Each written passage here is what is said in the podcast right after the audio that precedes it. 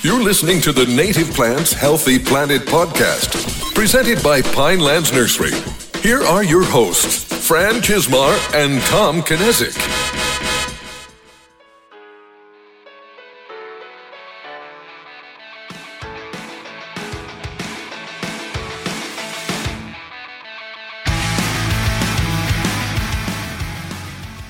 Welcome back to the Native Plants Healthy Planet podcast presented by Pinelands Nursery. I am Fran Chismar. And I'm Tom Kinezic, and this is episode 138. Yes. And uh, and right now we're in between uh, what, Christmas and, New New, Year's, Year, yep. and um, so a lot of the the major festivities are wrapped up or wrapping up. So uh, we wanted to do something a little bit different. We've we've teased this idea before, and that was to do kind of like a best of thing. Some of our episodes early on while they got a lot of listens at the time, don't have nearly as many listens as some of our newer episodes do. No, I'd say, you know, in the first 50 episodes, which we were still finding the format, when you look at how many listens we get now, we have a lot more listeners, a lot of new listeners that don't make it back 100 episodes. They just don't, it's a lot of content to work through. Yeah. And there's a couple episodes that we're very proud of that we feel should reach a wider Mm-hmm. audience now that we have it. Yeah, so so we have queued up two of our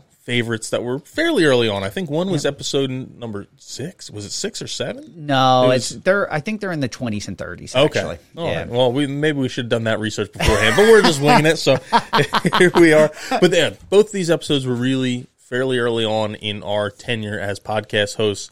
Um, conversations that we were really excited about, and uh, and think that if you haven't listened to them, are worthwhile for you to listen to. And if you have listened to to them already, it's worthwhile to revisit them and kind of. It's like when you watch a movie. Sometimes you you get that like you, the second, third time you watch. There's different things you pick out. There's different details you hear, um, and then there's other things that just kind of reaffirm the first time you heard them as well. Yeah, so uh, the first episode will be uh, Dr. Enrique Sala, Mm-hmm. which was Meet the Nature of Nature, uh, which is episode 18. Mm-hmm. And the second episode will be Meet Homegrown National Park, where we get to uh, talk with uh, Dr. Douglas Tallamy. That was episode 28. Yeah, and the the episode 18 with Dr. Enrique Sala, it was right when his book was released called The Nature of Nature, and it's really I think it was right at the beginning of the pandemic when Yeah. uh, when he this book got released, and um, just really even though he's not a native plant person per se, um, he just had a really unique perspective on how ecosystems work and how humans are affecting our ecosystem and how we need to work with nature and be a part of nature, not be at opposition with nature. So really, just enlightening discussion uh, early on. it was the first episode to me where it expanded my thinking beyond what's happening in our backyard or our state to Mm-hmm. Yeah. really think globally, which I don't know that I really thought that extensively about that before then.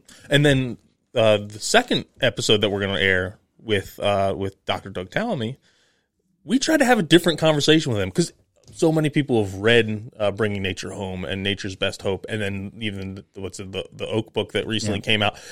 They've seen the presentations, they've gone to the talks, so we wanted to present something that was a little bit different, not not necessarily a different side of Dr. Tallamy, but just some different questions and things that maybe they hadn't heard him talk about before. So. Uh, different kind of episodes for sure. We really love doing them, and um, think it's worthwhile for you to list, take uh, your first listen or listen to again.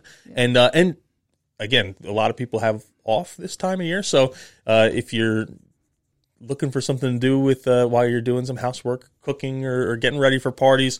We have two here, so it's an extra long episode, so you can kind of use it to kill some time as well. So enjoy. uh, We hope you enjoy them as much as we did, and uh, we will see you after the first of the year. So happy holidays. We have a uh, you or- you or blew a perfect perfect dad joke there, Fran. This is well- like the ideal way. No one likes this guy, by the way, but you say, "Oh yeah," and we'll see you next year, and you didn't say it, No, no, no. or Maybe at I was least you going to didn't say it in the a dad joke uh, tone. So. But we'll, uh, you know, happy New Year, uh, and we'll be back. Our first buzz of the the year will be Tom and I are going to discuss uh, not. In the last buzz, we talked about the top episodes of all time. We're going to talk about some of our favorite episodes that didn't make that list. So, And these are two of them. So what, it goes without saying. So so let's kick into Dr. Enrique Sala. You're listening to the Native Plants Healthy Planet podcast, presented by Pinelands Nursery.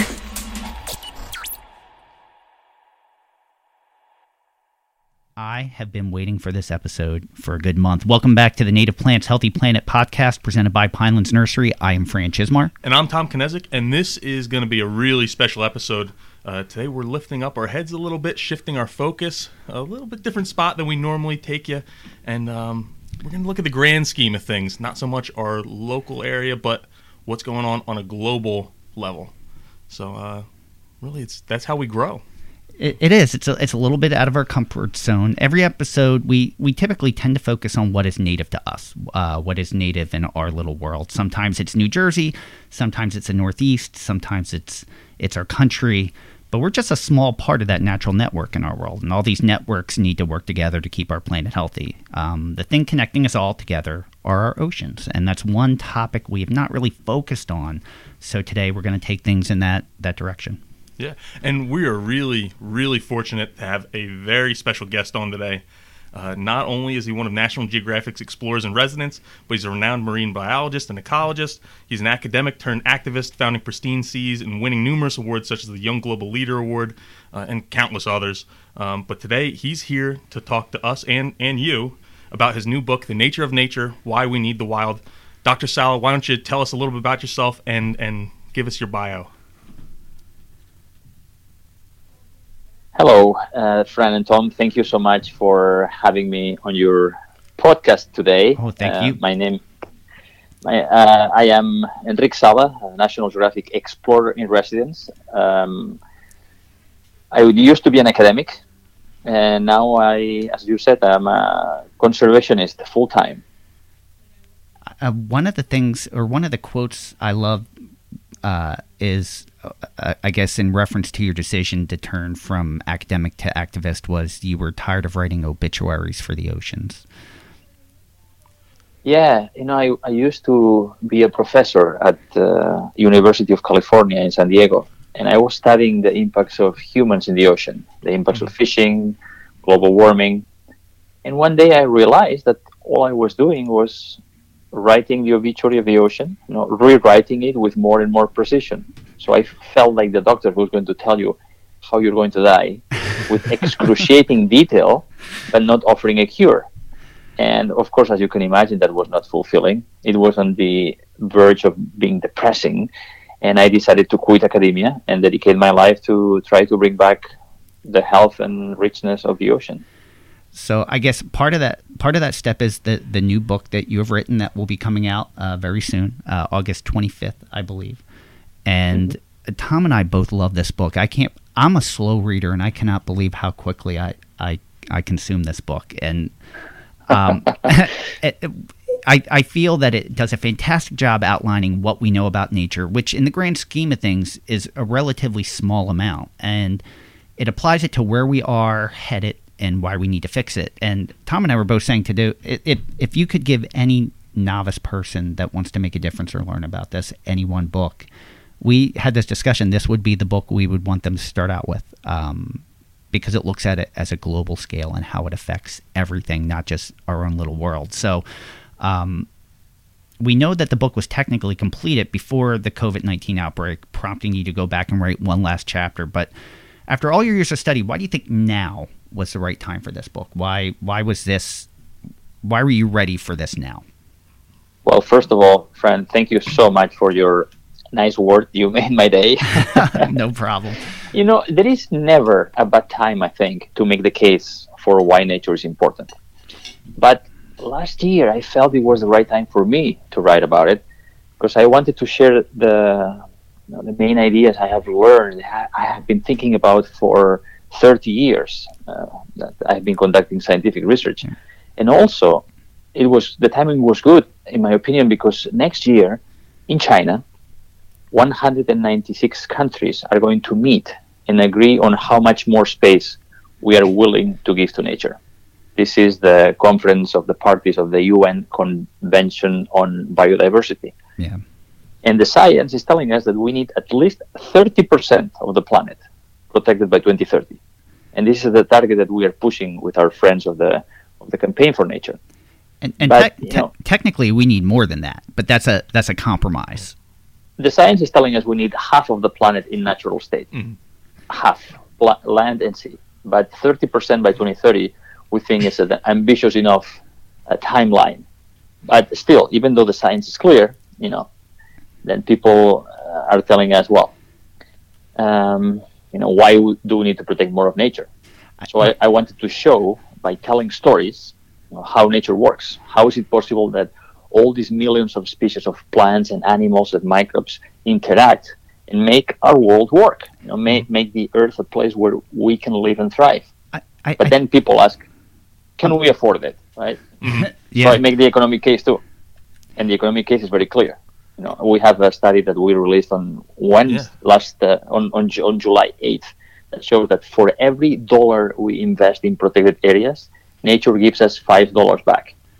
wow. And that was one of the things I really loved about the book and was happy to see um, was that economic perspective because so many times when when we're talking about oh you should probably install a pollinator meadow or, or you need to use more native plants people think about it from a business lens they're saying well but it's so much more expensive and oh, i'm going to have to do all this maintenance on it and they don't look at the the value over time and how much value they they're getting back and just the value of the ecosystem services whether it's pollinator benefits or cleaner water or just overall habitat or storm protection. Yeah. oh, so many things. Um, And it's, you know, I think it's really telling that that you started off by saying it's you're going to discuss how much we're willing to give back to nature, and I, I, which kind of leads me. I think as humans, we tend to think of ourselves as larger than nature. Um, that it serves us. Uh, it it um, revolves around us instead of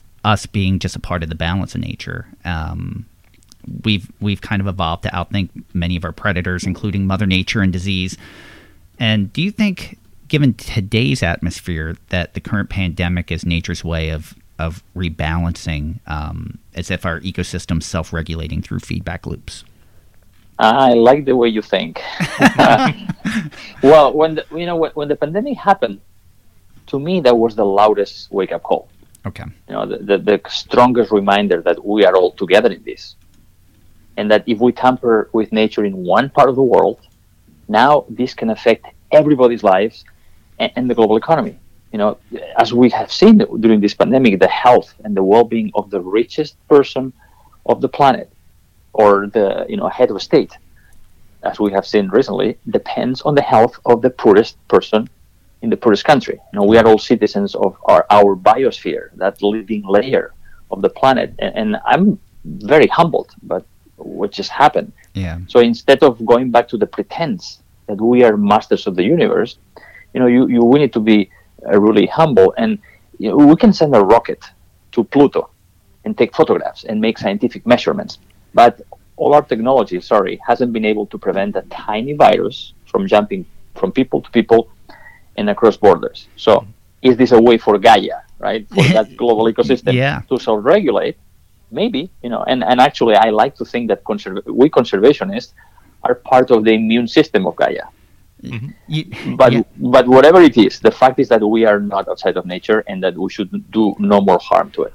I, I and you, you make a good point. I think it's interesting that we spend billions of dollars at um, looking at Mars as if if we need to flee and and start life on another planet instead of investing in fixing where we're at right now. Um, I think that's pretty telling. So, do you think, given that situation, that world leaders are ready to hear hear that we would- need to dedicate this land? I would think so. You know, when you think about this this report that we released in, in July tells us that if we want to protect 30% of the planet by 2030, the annual cost would be 140 billion dollars.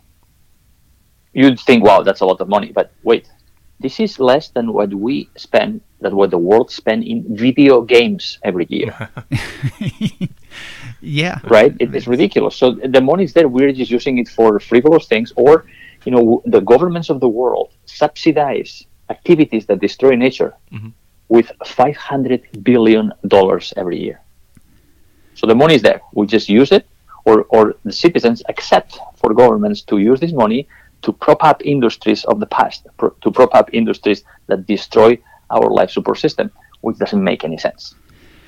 Well, you you know, I I agree hundred percent, and you know, and and I think for for most people, when they think of nature, they tend to just think of their current surroundings or some place that they visited um, or that they interact with, but they don't look at it globally. Um, and I think that's very telling as well. That like how how does each country's view differ? Like how does the destruction of our natural ecosystem, whether it be agricultural farming uh, or or or business related, how does that affect other countries um, and vice versa, just in our biosphere? Well, again, I think that this pandemic has made it very clear. And before, you know, let's remember there were other zoonotic diseases like SARS, yeah. Ebola, HIV. You know, you tamper with nature in one country, you eat wild animals in one country or encroach upon pristine forest, and the consequences now with our global life lifestyle can stop the global economy. So this notion of um, America first or my country first yeah. is totally delusional. Yeah, you know there can be no prosperity here if the rest of the world is in flames, and, and vice versa.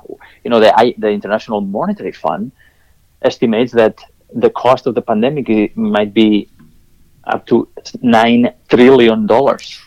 Wow. You know, and, and, and look at what's what happened in the United States, right? Yeah. Um, not only in terms of loss of human life, but the economic downturn and the consequences that are going to last for for years. So you know, no country today is immune to what happens in the rest of the world. I, I yeah, and and I think hopefully a lot of people are seeing that. One one of the things that I'm curious, I I, I know when dealing with this, there's a lot of other factors at play, and there's businesses who who tend or feel that they're going to lose a stake or lose traction uh, by succeeding giving back nature. Um, you know, and we've definitely seen the size of certain national park land uh, decrease in certain years. But, but you've done a really good job at showing scientifically how saving the ocean can create more revenue than overfishing it. Is it possible with with businesses and, and crop production and corporations to show the same type of economic growth by saving land. Um, you know, I think of companies that are that are doing good things like Starbucks with their cafe practices, um, with really investing uh, in good practices and good farming and and paying more for those things. Do you think other companies will follow suit, or do you think they're scared at this prospect? Yeah, no, absolutely. Um, and you know, companies. I've been talking to corporate CEOs, and they say, you know, we will do the, the right thing, but we don't want to be the first movers, right? We want a, a, a, level playing field. Yeah. So it is the big companies, most of them, except the really evil ones. Yeah. They, they are they are asking governments to set regulation, so then everybody has the same incentives to act, and they know that if they uh, do better for the environment actually is going to be better for their bottom line too. And you know, there is also a myth that you, know, you hear some people saying, so many people, that we need to cut more forests and convert more grasslands and fish more uh, in the ocean because we, will need to feed 10 billion people very soon. But the truth is that we already produce food for 10 billion people, only that we waste a third of it. Mm-hmm. Yeah. Yeah. Uh, so we don't need to destroy more more of nature to feed ourselves. What we need to do is to prevent this loss of food from the farm and from the ocean to the table. When when we first started this podcast, it really started off. It, we were we were trying to connect nonprofit companies that are doing good work with with uh, local um, homeowners or people that just want to get involved to see what is being done that's really good out there and how they can get involved. And it's kind of the more people we have on, the more we realize how much has been destroyed and how it's affecting everything. And and the the overall theme has been loss of habitat. Um, mm-hmm. it, you, know, it just keeps coming up, and and the problems that that occurs. Uh, you know, we've talked about overpopulation of deer. Um, I think a good example. Uh, we were just saying um, there's areas of forest in New Jersey where deer were once 10 deer per per square mile that are now over 300 deer per square mile. Um, wow. And that pyramid shift has destroyed the shrub, shrub layer of our forest, destroying even more habitat and food sources and other species. Um, and you can't reproduce a new forest overnight. So, have we gone too far? Like, can can the result of overdeveloping be reversed? I know you you you discuss in your book how fisheries uh, that that institute a no take rebound pretty quickly. Can we see the same thing on land? Is that possible? Yeah. Oh, absolutely. You know, we could spend the entire hour talking about doom and gloom, right? Yeah. Uh, and we know that uh, three quarters of the inhabited inhabitable land has been altered by human activities, and that two thirds of the ocean have been affected by industrial fishing, and so on and so forth. But the good thing is that life and the ecosystems that uh, species form have this extraordinary capacity to regenerate and self-assemble in this complex ecosystem, even in the most unlikely places. And uh, if I may, I'd like to talk about an extreme case and then a better a better way to do things. Okay. So everyone, I'd love in, you, you you will remember, and everyone in, my, in our generation will remember the explosion of the Chernobyl nuclear reactor in 1986. Yes. Uh, this neighboring town of Pripyat, they had to evacuate people from there permanently. Uh, even if the pets had to be killed because they were spreading radiation. Wow. And then nature took over. You know, now there are tourists going there. You've probably seen uh, stories on, on, in the media. The Yeah. buildings are crumbling, they are being conquered by shrubs and trees, and the city is now the territory of wolves. Mhm. So apparently, the, the built habitat, the cities that we build, cannot survive without the builders. Right? They, they just fall apart. So in a few thousand years, maybe that town of Pripyat will look like the Mayan cities in the jungle when, when they were first rediscovered under Yeah. you know the thick canopy of green. But of course, you know, this is not the ideal way of restoring nature. But this shows that nature has this amazing ability to, to bounce back if we give her some space. So we to if we want to see the return of the forest and the grasslands that you were mentioning, Yeah. you know, we can start by removing all threats to a place, right? Let- Let's start by doing no doing no harm. Then we can replant the right type of species, the native plants that uh, you you talk about, Yeah. and and but also we can help the ecosystem accelerate that process of self-assembly by rewilding, you know, meaning introducing first the native herbivores, animals that eat different types of plants, and create the conditions for other species to thrive. And when the ecosystem is ready, then we could reintroduce the predators. And I love the example of Yellowstone, where 31 wolves were reintroduced to Yellowstone National Park in 1995, 50 years after the last wolf there was killed. And the wolves started by controlling the numbers and the behavior of the elk, which then spent less time grazing and eating the, the small tree saplings. So the trees came back, and with the trees, the entire ecosystem came back. So we can we can do it. Nature has the ability. We just need to give her space. Mm-hmm. We. I'm sorry, Tom. Go ahead. Oh, I- I was gonna probably take it in a different direction than Fran would have, but when you wrote about that in the book, one of the things you you mentioned was in um in the United Kingdom how the last wolf had been killed. I think you wrote it was 1390 or something. hmm Long time ago. Yeah. Long time before anyone even probably knows relatives that were even uh, uh, trace their family trees back that far. But you started to talk about regenerative agriculture where um, we brought on uh, um, that herbivore species that were a lot of times cattle or, or kinds of deer, and then mm-hmm. the the apex predator then became mm-hmm. humans, but using it as a food source and actually targeting mm-hmm. those and then selling them either mail order or at restaurants or supermarkets. Is that something that's scalable on a much larger re- level, or is it something that is kind of like a smaller uh, niche? because we we've actually talked about this in, in New Jersey when we talked about that deer problem with 300 deer per square mile, and it's not really feasible to reintroduce wolves in New Jersey. We'd love At to see right it. Yeah, at least right now we'd love to see it, but we don't think that's feasible. But that doesn't mean we can't fix it. Um, we just as as the apex predator, we have to find better ways to control it. Um, So that's what what we were curious what your thoughts on that were. Yeah, no, no, you, you're absolutely right. It would be a little uh, tricky to reintroduce wolves in New Jersey right now. Yeah. and uh, but you know, but 300 deer per per uh, square acre or square kilometer, it's it's crazy. It's so it's too much, right? They they will eat everything out. So I think we can scale this. What the, uh, Tom, the example you mentioned is this beautiful story of uh, a farm in England called Knepp, Yes. K N E P P, and uh, if the listeners haven't read it yet, I really recommend this book by Isabella Tree. Uh, It's a real name, Isabella Tree, um, okay. and the book is Wilding. so it's a story of how they rewilded their farm.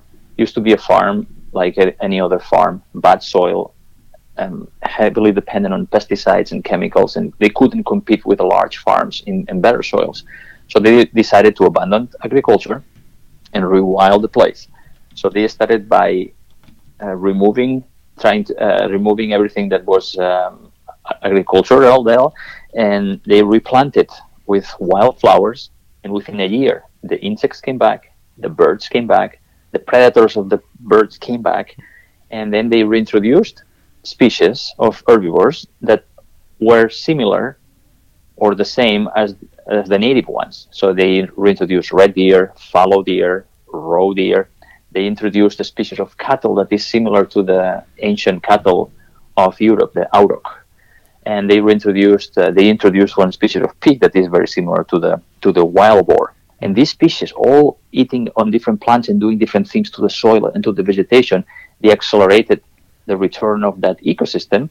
And now it's like an African savanna in England, mm-hmm. and people people are going there on saf- photo safaris to see the nature that they, they have never seen in their lives. And, and, and this and is an example of what can be done by just two people. Imagine if countries decided to restore grasslands, former grasslands that have been overgrazed by cattle. It could be. It, we could see a miracle here. Oh, our our Midwest alone. When you think of the, the, the buffalo herds roaming that were, were killed off, and, and that's all agri- agriculture crops now. Um, mm-hmm. The amount of, you know, you you you would have to fix that before you could get the buffalo back. You know, mm-hmm. it's they don't even have mm-hmm. the the amount of land that they need. Um, but to see that happen would be extraordinary. Mm-hmm. like more than it. Who who wouldn't want to go see that? You know, um, I one of the things that we did to prepare to talk to you, besides reading the book, was we watched your TED talk from about ten years ago, and a lot of the the things you talk about there are in your book as well. So. You know, one of the things that I loved is you didn't just say these are things we need. You actually give scientific fact and, mm-hmm. and show you've been able to prove through pristine seas. Hey, if you if you protect the the oceans, um, you can be maybe more profitable between tourism and, and fishing would improve. You could catch more by fishing less. Um, at the time of your TED talk, you were thinking 20% of the ocean you would like to protect for biodiversity, uh, given that oceans uh, create 50% of the oxygen we breathe. Is that now? Now you're shooting for for 30. What would what would be your goal for for both land and ocean? I don't know if you would have a different percent for for each. Like if you if if you had your way, if you were supreme leader for the day? Oh boy, I I wish. yes, it would be. The science is very clear. As uh, we have dozens of studies on land and in the sea that are telling us that we need, if we want to prevent a massive extinction of species and the collapse of our life support system, if we are to achieve the goals of the Paris Climate Agreement, we need half of the planet in natural state. This is what uh, my friend E.O. Wilson uh, calls Half Earth, okay. which is another fantastic book, by the way. Mm-hmm. I'll have to look that one up.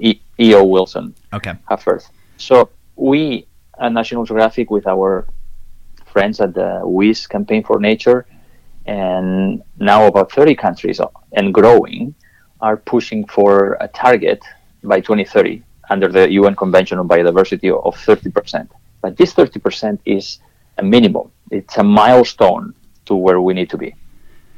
You, one one of the questions that I had written that you actually was debunked as I finished your book because you you covered it. I wrote it early on, you know, because I think of and I have to admit I'm a little ignorant of other cultures and other countries because I'm not as worldly traveled, and and I tend to think that maybe certain countries. Uh, maybe or, or not even certain countries certain cultures maybe don't rely as heavily on the scientific fact, uh, and it may be more spiritual. But you actually cover that and, and talk about how spiritual people are about nature mm-hmm. uh, and cultures are and what they've done to protect it. I think it was New Zealand uh, you mentioned. Um, mm-hmm. With with one perfect example there, are but are there cases worldwide where the, the science isn't necessarily met with open ears?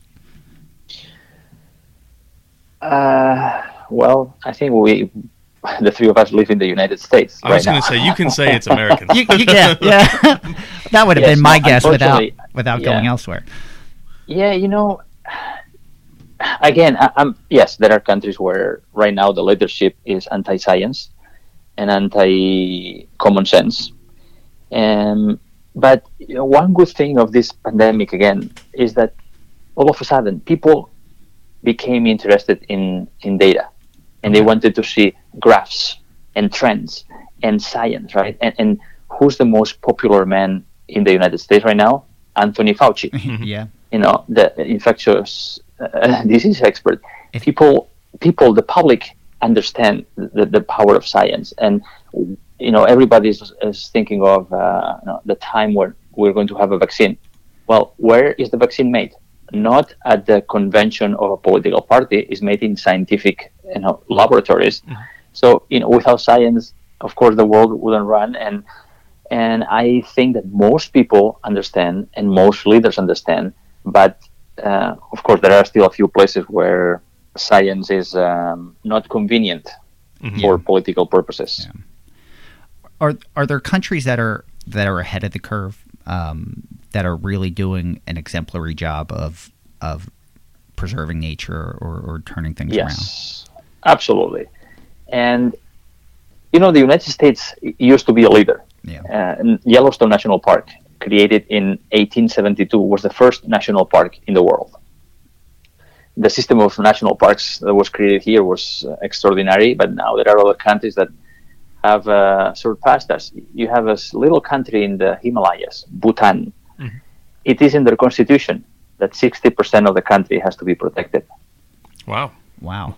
That's the little country of Palau in Micronesia. They are a small island country, but they call themselves a large island nation they have this year in January, they implemented a marine sanctuary that protects 80% of the waters. Now, Chile, another fishing country, has protected, fully protected from fishing, a quarter of, of its uh, waters. So there are countries, both large and small, that are showing leadership. This is what gives me hope, mm-hmm. actually. And then, meanwhile, here in the United States, we're talking about selling off public land for business deals. yeah, for business deals, those kind of things. So, which is alarming. Yeah, well, you know, it, and it is alarming. Uh, and and you mentioned in your book too how much space is needed for certain certain ecosystems mm-hmm. to survive. Um, and it's you know it, it keeps getting more and more fragmented and more smaller. And unfortunately, as you mm-hmm. make it smaller, it doesn't have the resources. If it's fragmented for to support everything that's there. They they can't really move uh, or roam, and that's that's what's alarming to us. Mm-hmm. It's that it's in a lot of I know in some cases it's getting better, but in a lot of cases we see it declining, um, and that's tough for us. Um, As going back to the the global scale and looking at which countries are doing well and which countries might be doing poorly. So we come go to that meeting in China uh, next year, like you were talking about earlier, and the whole world comes together and says, "Hey, this is what we need to do." And then a year after that, uh, you mm-hmm. have the leader of the United States is saying, "Oh, we're not completely holding up our end of the bargain, but China is even further behind us, and and France is even further behind them. So we're okay that we haven't held everything up. Who's going to hold everyone responsible and make sure that not only is one country making sure they're holding up their end of the bargain, but everyone is is doing what they're supposed to do to make sure we reach that goal by 2030. Yeah, this is exactly one of the problems with many international agreements that they are not legally binding. They are, in most cases, uh, volunteer commitments. So the United Nations Convention on Biological Diversity is the entity that is supposed to uh, set the agreements, set the targets, and, and monitor. But at the end of the day, it's every country that is responsible for protection within their own uh, territory, within within their own borders. So we have seen it in the United States, where President Trump decided that he didn't want the United States to be in the Paris Climate Agreement anymore. So he started the process to to withdraw. Right. Yeah. So I hope that at the country level, the citizens are going to be the ones making sure that the governments deliver on their promises uh, by, in some cases, uh, voting, voting for the politicians that uh, uh you know, fulfill their their values, yeah. and also by making sure that if there is blatant violation of uh, of these commitments that people will make their voice made clear. And this is something that I think has been very positive this year in the United States and around the world of people demonstrating for massively for for the things that they thought were right. We we have a voice in numbers, and and everyone will have the opportunity uh, in the coming year to to make that vote if that's what's passionate to them. So. Uh, Yeah, well, you know, the, the first law of politics is is re-election, yeah, Yeah. right? And and there is nothing that scares the politicians the most than um, losing voters. Yeah. Yeah. So I would imagine at any time, it's especially close to a, a re-election year, it's got to be difficult to to make drastic change or, or push drastic change um, through that way. I would imagine that's difficult unless it's something that everyone's behind and it's it's a crowd pleaser. I you know I think protecting nature isn't necessarily always the the biggest crowd pleaser. I think sometimes, unfortunately, uh, but one thing one thing that I realized in reading your book, um, and we deal with native plants and we deal with the land, is the education for me with how little I personally know about our waters, um, and that's that's one of the things I really appreciate it. So, and and I think you know, going back to the land, bees are a great example of how little we know about nature, uh, much like the algae of, of the oceans. And the work that Sam Droege does at the National Bee Inventory really is cutting edge, and he's just starting to scratch the surface about what we know about native bees and their importance. You know, and he had stressed to us that it made them realize how much they didn't know and how little data there was. What organisms of the ocean need that same type of study uh, right now to understand the health of our waters? Well, the, the thing is that typically we don't know what's the importance of a species until we get rid of them, uh, and, and, and then we see we see things happen, right? Yeah. The, in the Pacific Northwest, uh, we uh, fur hunters got rid of the sea otters, Yeah. and then their favorite prey, the sea urchins, exploded, and they ate all the kelp forest, and all the species that lived within the kelp forest went away. So you cannot know what the role of the sea otter in the ecosystem is until you know that they, they are gone. And with millions of species of plants and animals and a trillion different types of microbes in the world, it, it's really impossible to know what the role of most of them is. And I, I like to use this example that is in the book is something called Prochlorococcus. That's the scientific name of a, of a bacteria Okay. that is one of the smallest bacteria. It's only a millionth of a millimeter in size. Okay. It is so small that scientists didn't discover it until 1988. Yet, Wow. this little bacterium is one of the most abundant creatures on the planet. You know, you're talking about 300 deer per hectare or per square kilometer. Uh, we are we have 20,000 of these bacteria in a single drop of seawater. And what do they do? They do they do photosynthesis like the plants on the land, and they produce oxygen in, uh, in the process. They actually produce the oxygen in every other breath we take. Wow. Wow. And we didn't know about the existence of these bacteria until 1988. Uh, It's crazy. It's amazing. I mean, that's such a short period ago to learn something like that, and it makes you wonder what we don't know. What are we still going to discover and say? How do we? How did we not know that? Exactly. But what we know is that you know the more abundant when when it comes to assessing the health of an ecosystem, what we have learned, and I think we can extrapolate to this to most ecosystems, is that the more abundant the predators, the healthier the ecosystem is. So i- if you can immediately know, uh, or no, at least we have been diving in places that range from pristine to totally degraded, and if we jump in the water, if you jump in the water, and you see lots of sharks, that's a healthy place. All right. That's what you want to see. And, and that's similar to uh, some of the the uh, entomologists we've talked to in the past, where they said that well, the sign of a healthy pollinator habitat is when you have a lot of dragonflies and, and ladybugs and things that are going to eat the pollinators and their larvae. Yeah. It's having those predators. That's a really good sign that it's a healthy ecosystem. yeah. There you go.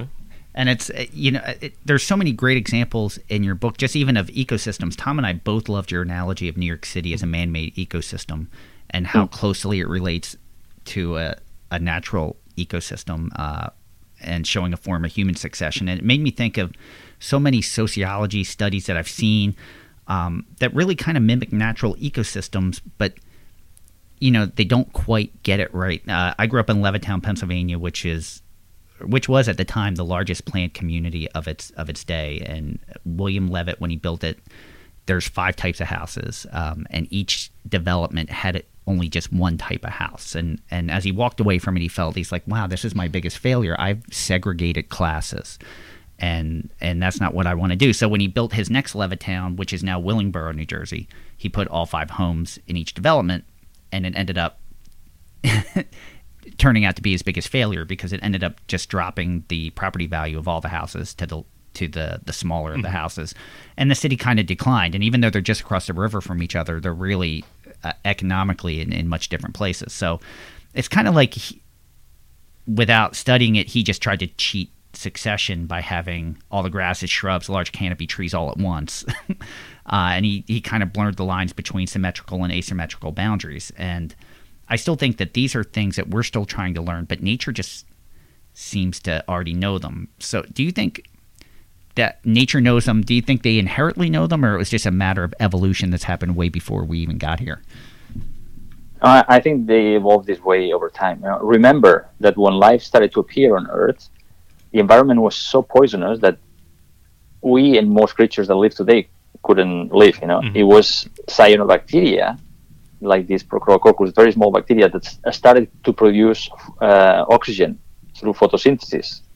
Okay. They were the first uh, plant-like um, microbes that started to produce oxygen. They started to fill the atmosphere with oxygen.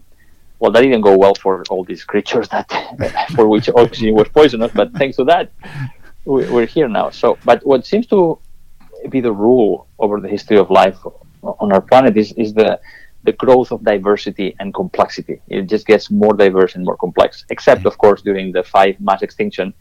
But it seems that now we are also bent to destroy that richness and that diversity.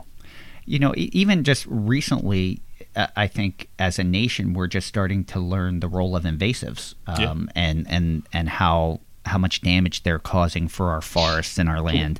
Um, and and that's just something that really has hit home in the last probably 10 years mm-hmm. i'd say where they're like oh maybe we shouldn't be growing burning bush maybe we shouldn't be growing barberry they're just starting to realize some of these issues um, is is are exotic invasives an issue in our oceans as well oh absolutely you know, I, I grew up in the mediterranean sea when i was a, a kid i did not see a single invasive species okay now the Mediterranean has 800 introduced species. Wow. Most of them coming from the Red Sea through the through the Suez Canal. Mm-hmm. Wow. And I, I, like to use this this example. In 2008, some colleagues and I were doing surveys of the coast of Turkey, and you know, we had expected to see these seaweed forests. The, the bottom would be covered by, by seaweed, and there was nothing there. It was a barren.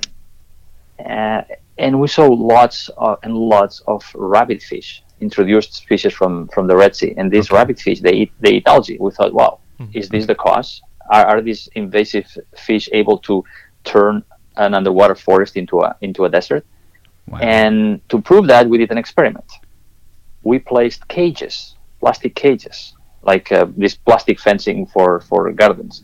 Okay. So we put plastic cages in, in some areas areas where the, the rabbit fish could not ac- access the, the seafloor, right, where they could not graze. Okay. A- and it took only one month for the native algae to boom come back. Wow. So that shows two species of rabbit fish, two species of fish from the Red Sea, and these guys are not very big. The, the biggest one are, is maybe a foot long. Were able to turn the Eastern Mediterranean into an underwater desert. Wow. wow you know, just going off topic for a second. I'm sorry, I'm going to derail this for a second because you you brought up where you grew up. So one of the things that my fiance related to in your book, my my fiance was born in Poland, and one of the things on our first date, one of the things she she talked about was reminiscing about uh, foraging for mushrooms in the forest and having them cooked as soon as she got back. That it was something that her mom still does that her dad and grandfather taught her to do, and that was a large portion of her day every day. Her job was to go out and forage for mushrooms. So she was curious. She was saying she was taught, besides obviously visually being able to tell this one's poisonous and this isn't poisonous, she was told if she didn't know to put the tip of her tongue on the gills, and if it tingled, it was poisonous, and if it didn't, it was okay. and she was curious if if you had a similar similar story. wow, no, I don't remember my father teaching me that way. No. I guess I guess we were a little less adventurous. Okay. And uh, we stuck to the species of mushroom that we were that were known not to be poisonous. Okay. It, it might have been a little different time for her. It was. It was. Yeah, no, I, I, I would not try. I would not try that myself. it, it doesn't sound like food was as abundant during those years, so I could I could see why they were a little more adventurous. Um, So one one of the Yeah. things I'll actually bring Yes. up is um, another. Uh, I think the people that you brought into nature are probably a little bit more important than the ones I've brought into nature.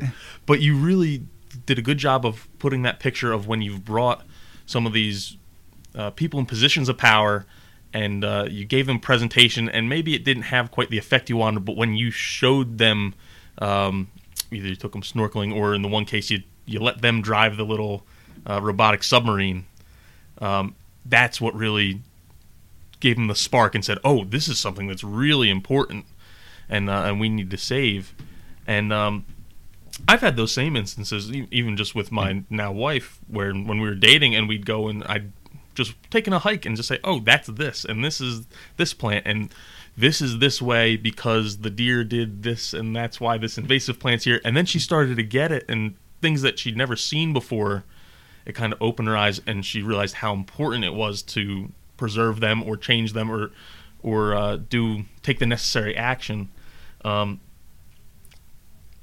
I guess where I'm getting with that is that's not available to everybody. You have, especially in the United States, where uh, I just found out last week, where I think it's like 70% of the country, uh, or 70% of U.S. citizens have never left the country, not even gone to Canada or Mexico.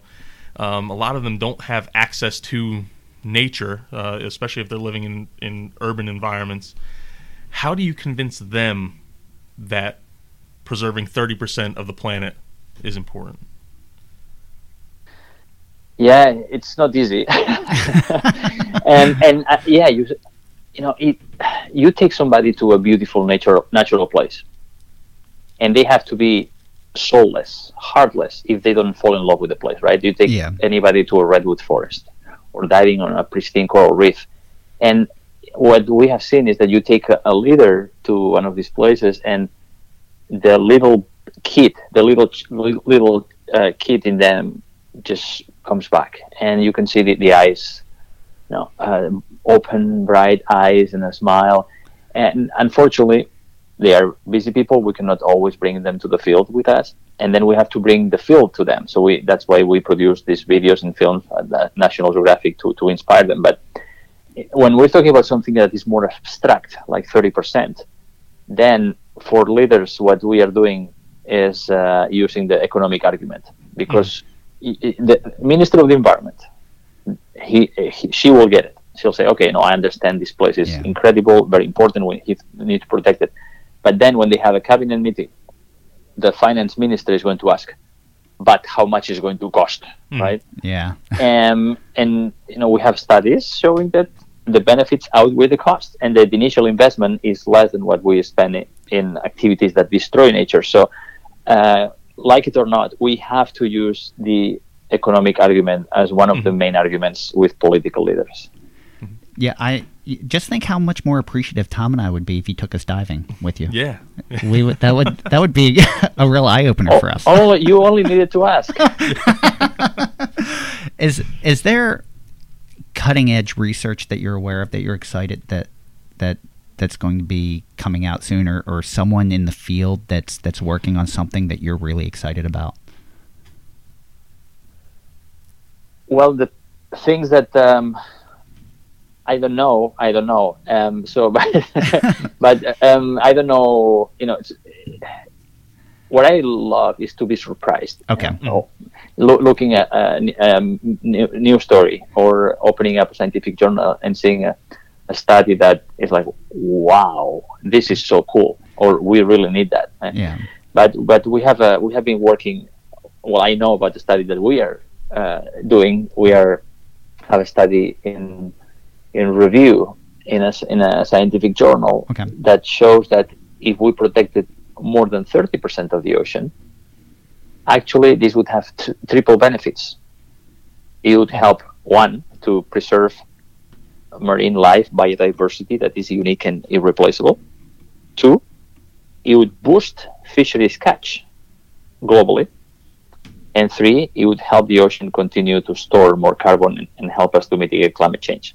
So, more protection can help us with food security and with uh, climate change mitigation. if if you were were sitting here and you had a skeptical business person uh, and you had their ear, what's the greatest example that you could give them of of how it actually paid to have nature over business? If you had to convert a businessman right now, is there is there one example that that would knock their socks off?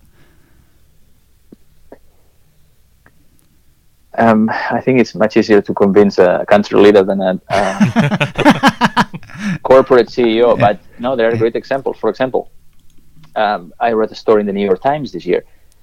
The Empire State Building.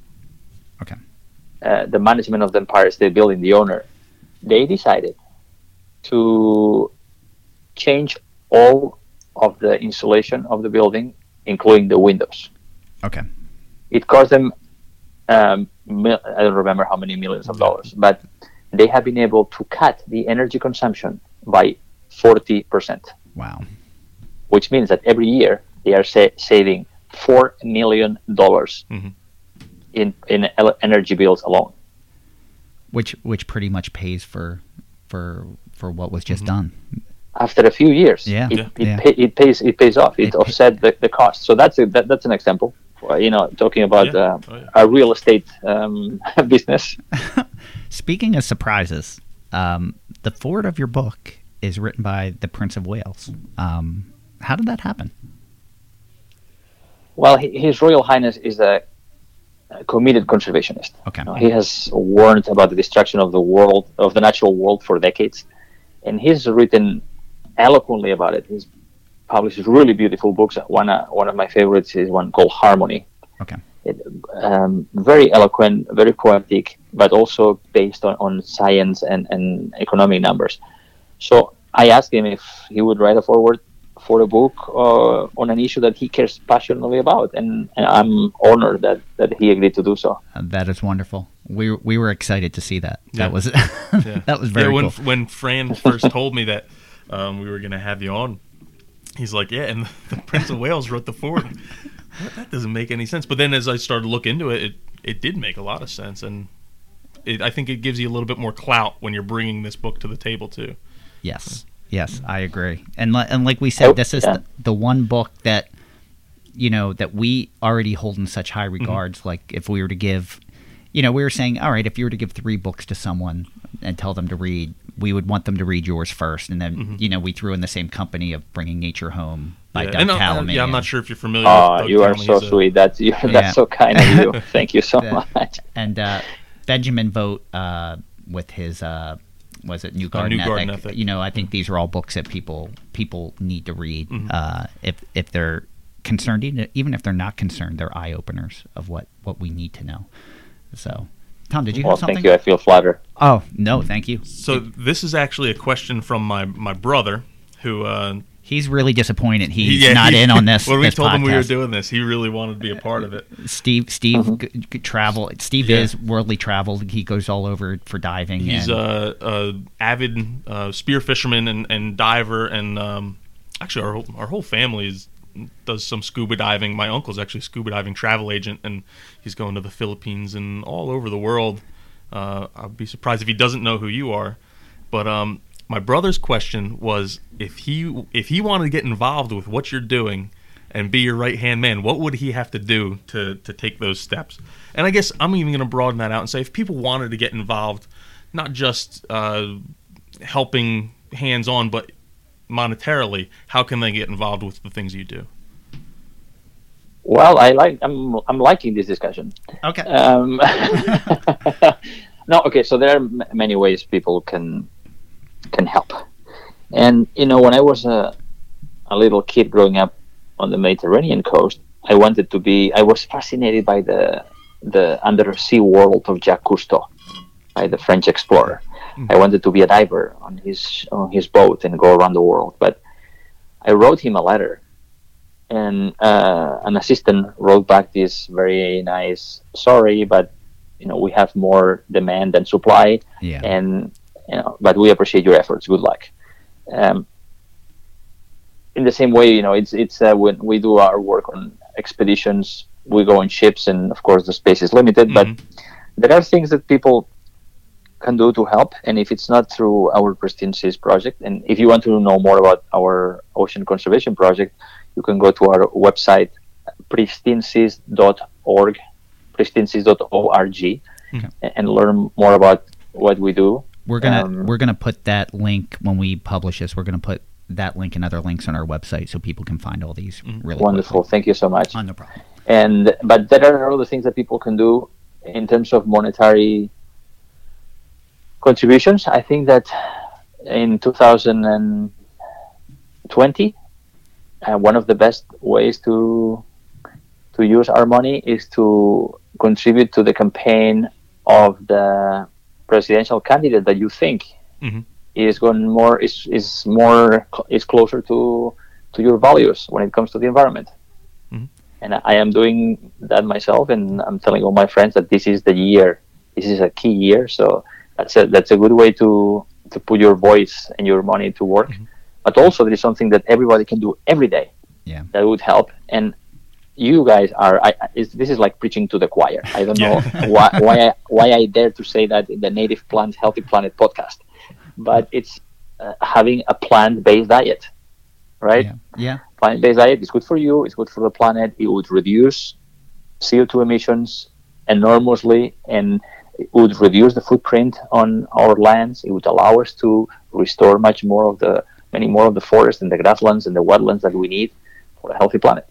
When when I think of our footprint too, just uh, based on our diets, um, I think of things like the Great Pacific Garbage Patch, um, and and all the disposable waste from from from food that that doesn't need to be there, and that's you know, and it's things that those things were created inadvertently, not not purposefully. Um, I I don't even know if it. I guess it's fixable, but like who who owns up to something like that and says we'll we'll take care of that patch that gar- bar- garbage patch does does anyone claim uh, any not, I shouldn't say responsibility I'm sure no one's going to claim responsibility for that but uh, just that to vow to Yeah. fix that Is Is there- everyone going to take initiative Yeah. in in going to clean it up? Yeah, there is one private effort uh, trying to do that, but the problem is that the garbage patch is in international waters. okay It's beyond any country's jurisdictions. Of course, you know it's the you know you can wash your hands. It's not my problem, right? yeah even though we all contribute to it. But you know, we cannot remove that that patch or any other five big ocean patches, but we can make them smaller. You know, we, we can clean part of the trash at the surface, and that would reduce the risk of death for seabirds, sea turtles, marine mammals, which would be great. But this is just a small part of all the plastic trash that's, that is in the ocean. You know, most of the trash is underwater and very small, what, what we call microplastics, and that's that's impossible to clean. At- at But le- yes. yeah. I'm, so, I'm sorry go ahead I'm sorry No, no, but we can do the right things to reduce and hopefully stop you know, the amount of plastic going in, into the environment. One of the things I appreciate, at least, that you know, some of the companies they may not be able to control where that waste goes, but like someone like Corona, I think they developed a um, a can ring, the the six pack holder that's biodegradable and made of fish food. so if it does end up in the ocean, so it'll biodegrade and and hopefully feed fish. At least it's people are thinking about how they can make a change um, instead of just saying it's out of their hands. Yeah, no, that's very creative. I Yeah. didn't know about that example. Yeah. they're actually i think i believe it was corona but they're pushing other companies to to take part in it they don't want it to just be them they developed it in hopes that everyone would use it uh, to kind of reduce that which i thought was very a, a a great challenge um, and it was nice to see but i i know we've we're we're, we're getting close to The end of our time. the end of our yeah. time so we always end our show with one final question but we're going to And then a up. final thought. and then a final thought yeah but we're going to change it up just a little bit for you we typically our our our final question is always what is your favorite native plant but we're going to change it up and we're we want to ask you what your favorite algae is and why I love this question. I love it. You know, usually people ask, especially kids, what's your favorite marine animal? But poor plants, you are absolutely right. I love it. I love it. That's the first time uh, anybody has asked that. Oh, awesome. Okay. Um, well, I was talking about that earlier today. So probably um, my favorite algae is the, the giant kelp. Okay. Now the giant kelp, why? Because the, the giant kelp is is the redwood of the sea.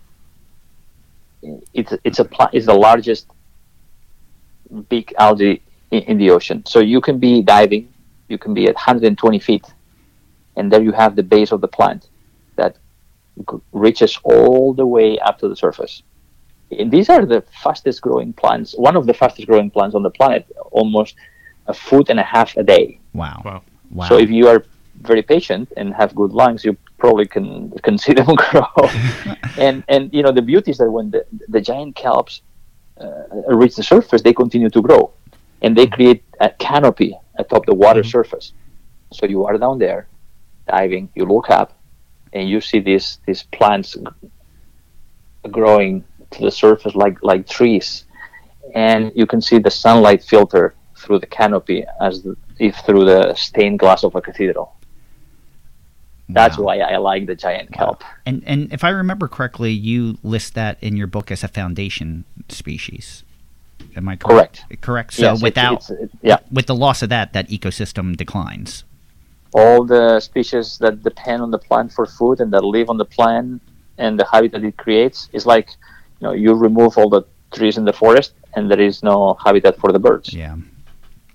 That is a great pick. I love that pick. So that's going to spark me to go do a little more research on it mm-hmm. and know more about that. That's that's what I'm taking away from this. So we after the last question, we always leave it open for a final thought. If there's anything you could say, if there's anything you want to promote, uh, as well as your book, if if there's things that you just want to summarize or or mention, you have the floor. It's it's all yours. Thank you. So I would just say that everything we need to survive depends on the work of other species, right? The, every morsel of food we put in our mouths, the clean water we drink, the oxygen we breathe, depends on all these 9 million species of plants and animals. And since I'm in your podcast, especially the plants, which are at the base of all life on Earth.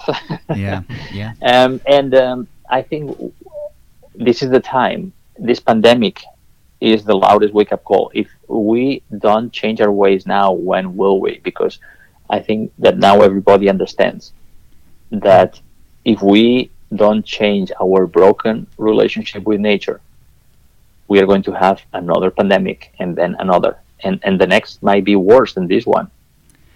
So we do need to convince our leaders next year in China in 2021 to agree to protect at least 30% of the planet by 2030 as one of the main things we have to do. We need to phase off fossil fuels also. We need to change the way we produce food.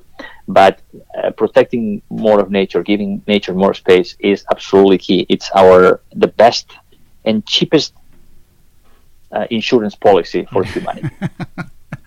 And and you phrase it a great way in your book also when you talk about we're the only species that kind of cheats this by uh, accessing the necrosphere, um, and how we're kind of like stealing from one account to to pay the other account, which I think is a great way to put it. I don't think a lot of people think of it in that way. It's just like, oh, this is we'll create more. It's an abundant resource. We'll be okay. And uh, it, it's it's not. It- it's not. Um, Tom, you want to go next, or you want me to go? Uh, y- I'll yeah, I'll go. Okay. I Oh, think I'm you- gonna go last. oh, okay. So, with uh, the, the my brother's question, I thought started thinking about your answer and saying, well, you were saying when you were a little kid, you wrote a, lit- a letter to Jacques Cousteau and uh, said, "How can you be a part of that team?" Well, I started thinking, well, what if there's a ten year old or a twelve year old out there who's listening to this or read your book, and they want to become what you become? Because obviously you. Even though Jacques Cousteau said, "Oh, there's more supply than demand. You can't, you can't come work with us." You started doing You forged what- your own you way. forged your own path and got there as well. what what advice would you give to that that uh, young teenager or, or kid to get and achieve what what you've uh, excuse me what you've achieved? Yeah, we tell them make sure that you know what your passion is, what you're really passionate about. You know, Elizabeth Gilbert says that uh, you know, your what is the thing that when you're doing it, you don't you don't care about eating, sleeping, peeing. You know, it's just that thing that uh, you're the most passionate about. Um, and then what you are good at. Mm-hmm. If you can combine both uh, into your job, you are going to be a very, very happy and fulfilled person. Mm-hmm. Awesome. I think it's good awesome. Advice. Thank you. Is that your final? That was it. Yeah. Do I get to get deep for a second? I've been you getting can. deep a yeah, lot. wow. wow. You know, but it's I've been taking a lot of this really at heart, and I think, um, you know, even noticeably for me, once the pandemic hit and everything closes down, uh, my fiance and I pretty much every weekend have been hiking every weekend, going to different destinations and being at one with nature. And, you know, and I deal with nature for a living. And sometimes you kind of get disconnected from that. Um, and I kind of really feel this podcast has been, has awake, like, it's awakened me. Um, and it, this is the best education I feel like I get every week. We learn something else that, mm-hmm. that, you know, you, you think you know, but you don't really know. And it becomes deeper and deeper and deeper. And, man, I, it just, it, it's it's like perfect timing uh, yeah. for me, and it's I love where this is going, and I love the guests we have, and and I love that you came on today with us, uh, Dr. Sala, and this has been a, a wonderful experience for us. Um, thank you, thank you so much. Yeah. No, Fran and Tom, thank you so much. It's been uh, I love your podcast, and I I am really honored to be here with you today. Well, thank, thank you, you, too, thank and you. Uh, and thank you for everyone for listening today. We really hope you enjoyed listening to Dr. Sala. Uh, please pick up a copy of his new book, um, The Nature of Nature Why We Need the Wild. It's coming out on August 25th, uh, just a couple days. So make sure you pick up a copy. In fact, uh, just before the show, Fran and I decided we're going to give away two copies. Yeah. So first, you can enter by by joining our, our Native Plants Healthy Planet podcast Facebook group, and then on the the um, uh, on the, the post, post, for this. Yeah, yeah, thank you, Fran. On the post for this episode, uh, leave a comment about what you felt, like what you thought about the episode, things that you think you could do to help save the planet, and uh, and make sure you share that post as well. The other way you can enter is by leaving a five star review and also just letting us know what you, you thought about the the episode, um, either on Apple Podcast or, or Podbean or wherever you can review the podcast, because that goes a long way for us. Yes. So. Yes.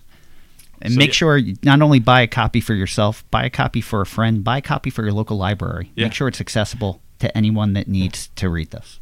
So yeah, and um, I guess like we are saying, you can you can follow Dr. Sala on Twitter uh, at uh, Enric underscore Sala, and make sure to also national or follow National Geographic's Pristine Seas, which is at uh, ng underscore Pristine Seas.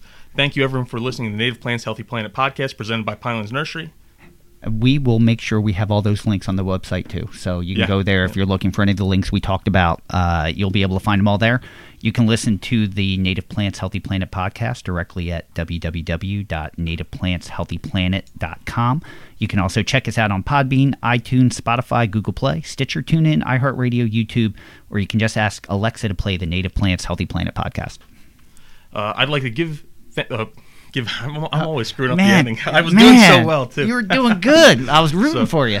So I'd like to give a big thank you to Stephen Marr for contributing our theme music. Uh, you can also follow us on Twitter, which is at Pineland Nursery. Facebook is Pinelands Nursery NJ. Instagram is at Pinelands Nursery. Uh, and don't forget, I've actually been really enjoying your your Instagram, Dr. Sal, as well. a lot of good ocean pictures if you're into that. Um, so give that a follow as well. Or you can follow our YouTube account, which is Pinelands Nursery. And uh, and like I mentioned before, don't forget about our Facebook group. We've had a lot of great conversations there, and they keep coming. The conversations have been great. I, am really loving how active everyone's been recently. So keep it going. Yeah. yeah. So thank you, everyone. I'm Tom.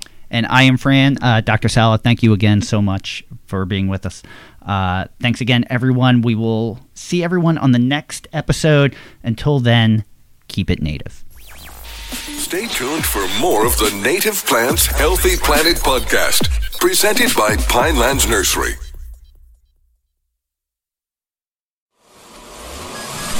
Welcome back to the Native Plants Healthy Planet podcast, presented by Pinelands Nursery. You know that feeling you kind of get in your gut right before, uh, like the night before uh, a big holiday or a big event? That's that's me right now. Welcome back to the Native Plants Healthy Planet podcast, presented by Pinelands Nursery. I am Fran Chismar. I'm Tom Kinesic, and uh, Fran, I feel that way too. When we started, this was one of our goals, and we're achieving one of our goals right now. Yeah. So, but because of that, I got to really keep you on topic today. We can't we can't wander off. We can't go on these long like Fran ambles tangents. about yeah, Fran tangents tangents. about cheesesteaks or pizza. We got to keep it on on plants. All right, I, I completely agree. Completely agree. So, I thought I'd mention my new guilty Netflix pleasure. but you can't. But only No. because I'm going to mention mine, and because it right. really it kind of ties into a little All bit right, today. awesome. Um, I've been watching on Netflix a, a show called Somebody Feed Phil, and it's actually I don't remember the guy's last name. His name's Phil. He's the writer of Every, Everybody Loves Raymond. Um, if you're looking for something that's like just really feel good, and there's, it's like the the opposite of Anthony Bourdain, where he kind of like was really down and like showing the grimy part of things. Yeah. he's just of like everything's awesome, everything's great. He does little dances, enjoys everything he eats, but that's kind of a digression from the main point. He was actually one of the episodes he was did in, was in Singapore, Okay. and I was really interested in it, not so much because of the food, but because he's showing how they designed uh, a lot of their their city to tie into nature, and uh, even like the airport, the main airport in Singapore has a giant waterfall coming through like an oculus in the ceiling and it's like five stories of jungle that they've basically taken from the outside from around the city and brought it inside and uh, just they've really embraced this idea of biophilic design and incorporating nature and I've, and architecture I've actually together. seen that on LinkedIn as well. Yeah, So, yeah, it was it was pretty cool. It's a really feel good show, but that episode in particular really had a message that was similar to ours and how we can incorporate ourselves into nature. We're not two separate things. And and even though it's feel good, you know, and I I'd like to think that we're a feel good show, but that doesn't mean that there aren't issues that are pressing that need to get Mm-hmm. taken care of or or um, dealt with. Yep. yep. But with that, we want to keep this intro short, and I think we've we've done it for once. First time. so, so we want to get into it. We have a, a guest who needs no introduction, but I'm going to give him a short one anyway. The author of Nature's Best Hope, and probably one of the books that just about everyone who's listening this has read. If you haven't read it, you need to read it. Is um is Bringing Nature Home, Dr. Doug Tallamy. Welcome. Hello. Yeah. Thanks. Great. Great to be here.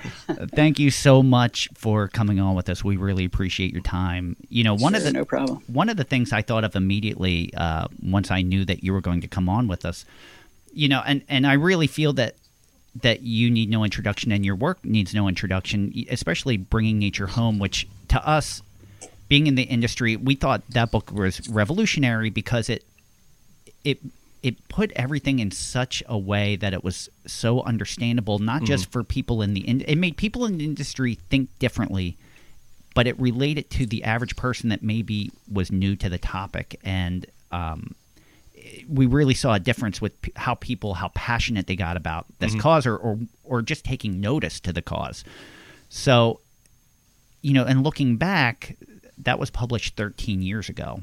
So, know, Yeah. knowing how revolutionary to us that book was, how how has things changed when you look back? If you could take a time machine before you published that, and then back to today, in your mind, what's changed?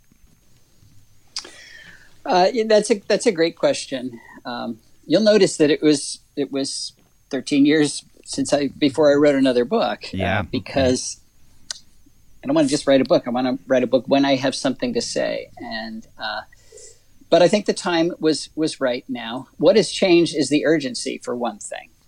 You know, we're still roaring down the road in the wrong direction, and I I can see the start of a cultural shift. Um, so you know, we we're making progress but not fast enough. And and what we're getting now are the headlines, not from me, but from a lot of other people saying, yeah, there really are issues. You know, we've got global insect decline, we've got three billion birds gone, we've got prediction of losing 20 million or what is it, 1 million species in the next 20 mm, years yeah. from the, the UN, and you know, all these terrible things. And one thing that surprised me, particularly when the when the insect apocalypse headline came out, I didn't think anybody'd care about that. I thought there'd be a lot of people saying, "Well, good riddance, we don't need them." Yeah. But I was wrong. I got emails right away. The public is concerned. Uh, so I had already starting started writing Nature's Best Hope, but um, but it showed me that you know bringing nature home is not enough. We need we need more. We need plus when when I wrote Bringing Nature Home, we hadn't done the research yet. This was all based on, mm-hmm. on uh, very uh, true. Past research and predictions, and uh, there was little doubt what I was going to find when we looked into it. But since then, we got a lot of NSF funding. We, we've done a lot of research, so I wanted to get that out there as well. And we've also done research tying not just this is what happens to insects, but but when you knock down the insects, this is what happens to birds. It's all tied together. So it was time for a, a, serious update and a serious motivational push. So that's why I wrote it. I think without with anything that's revolutionary, there always needs to be a next step, mm-hmm. and I think that uh, that is a, a fantastic next step on on how anyone can be a part of it or how anyone can help. And and I we we've mentioned this on a few podcasts. Uh, you know, before bringing nature home, were we asking the right questions, or did we even know what the questions were to ask? Mm-hmm. I always think right. of uh, uh, Hitchhiker's Guide to the Galaxy with the answer forty two, and it's it's like, well, what was the question? Eh, yeah, yeah, right. What you, was the question? You know, but I think your book create a lot of those right questions. Um, but even as we start to get things right and we progress towards that, you know, we even when we had Dr. Sal on, we the one thing that I took away from that was his his urgency was evident, and even on a global scale, it was we need to do something now. And even as we make all the right steps, you keep getting further complications with nature. I know in, in bringing nature home, you talked about chestnut blight and Dutch elm's disease and dogwood anthracnose. But just since then, now we've seen Asian longhorn beetle, we've seen emerald ash borer, spotted lanternfly, and and and so many other pressing, which which they all seem to to accelerate much faster than the one previous. How how have these new threats kind of reshaped our forests, and, and what do they mean for for what we're trying to accomplish? Well, they're devastating our, our forests. I'm not sure that it's happening faster. We we keep bringing things in, but yeah. if you if you look back, you don't look back because you weren't born. But you know, we wiped out the chestnut really, really fast. Yeah, yeah. we brought in brought in the chestnut blight, and that was the the first time we tried mail order catalog. So we had um, infected Japanese chestnuts, and we mailed them up and down the East Coast. So we effectively inoculate inoculated the entire population of chestnuts within one year. Uh, so that that went fast, but we continued to do this. You know, we brought in spotted lanternfly so that we could have ornamental rocks from China. The eggs were on one of the ornamental rocks. Because, you know, we absolutely need ornamental rocks from China. There are no pretty rocks in North America. so, you know, so that's why it keeps happening. And then people come to me and say, well, I fix it. you yeah, know, I'll fix it. Yeah. one of the things we touched on in the last episode was that a lot of the times these things happen because people see a business opportunity, mm-hmm. um, not really realizing what the impacts might be to that business opportunity. And it's an right. easy, it might be an easy product for them to sell. This is prettier. We can put it out there and it will attract yeah. people quicker and we can sell it. But yeah. There's a big, bigger picture. And, and that's, that's even something you know, I'll touch on that. I don't want to jump all over the place, but you know, we. I, I just saw today on LinkedIn a photo from Massachusetts of uh, the early or late 1800s dealing with gypsy moth and how devastating mm-hmm. that was, and that's obviously before our time, and and maybe you don't realize the scale in which that came through, or Japanese beetle came through when that hit. Um, but I do remember, like as a kid growing up in PA, fields of dogwoods that I don't really see anymore. Like things keep changing. Like mm-hmm. as a kid, I remember sugar maples in our area, and with climate change, we don't really see that anymore. Like plants keep right. adapting and moving, and and you mentioned even in the absence of chestnut blight, uh, tulip poplar uh, become more prevalent, but maybe they don't have the same impact. So we they we, don't. no, and and it's uh, you know Cla- Claudia West when we had her on kept saying we need to listen to plants. We're not listening to the plants and what they're having to say, and we've even That's good. I like that. yeah, yeah, and it's it's very true, and it's we've noticed um, in the nursery, just in our own seed collection, like we're having trouble collecting acorns for oak. We're not seeing the, the the the oaks aren't producing the same amount of, of mast, and and they have their own uh, bacterial leaf scorch and other issues. Um, you know, it is kind of published that sometimes nature has a way of saying to wildlife that it supports like hey i'm not going to produce any acorns because i need you to move on because i need to focus on reproducing. Like it's plants talking. Um, how does how does what's happening how is that affecting we talk about the plants and of us but how is that affecting our wild our wildlife communities uh, considering nut bearing trees are becoming less and less frequent? Um, how's that Well, sure, having an you know- impact on on all that directly. Remember, plants are the only things capturing the energy from the sun and turning it into food. And, and all the animals on the planet depend on that food.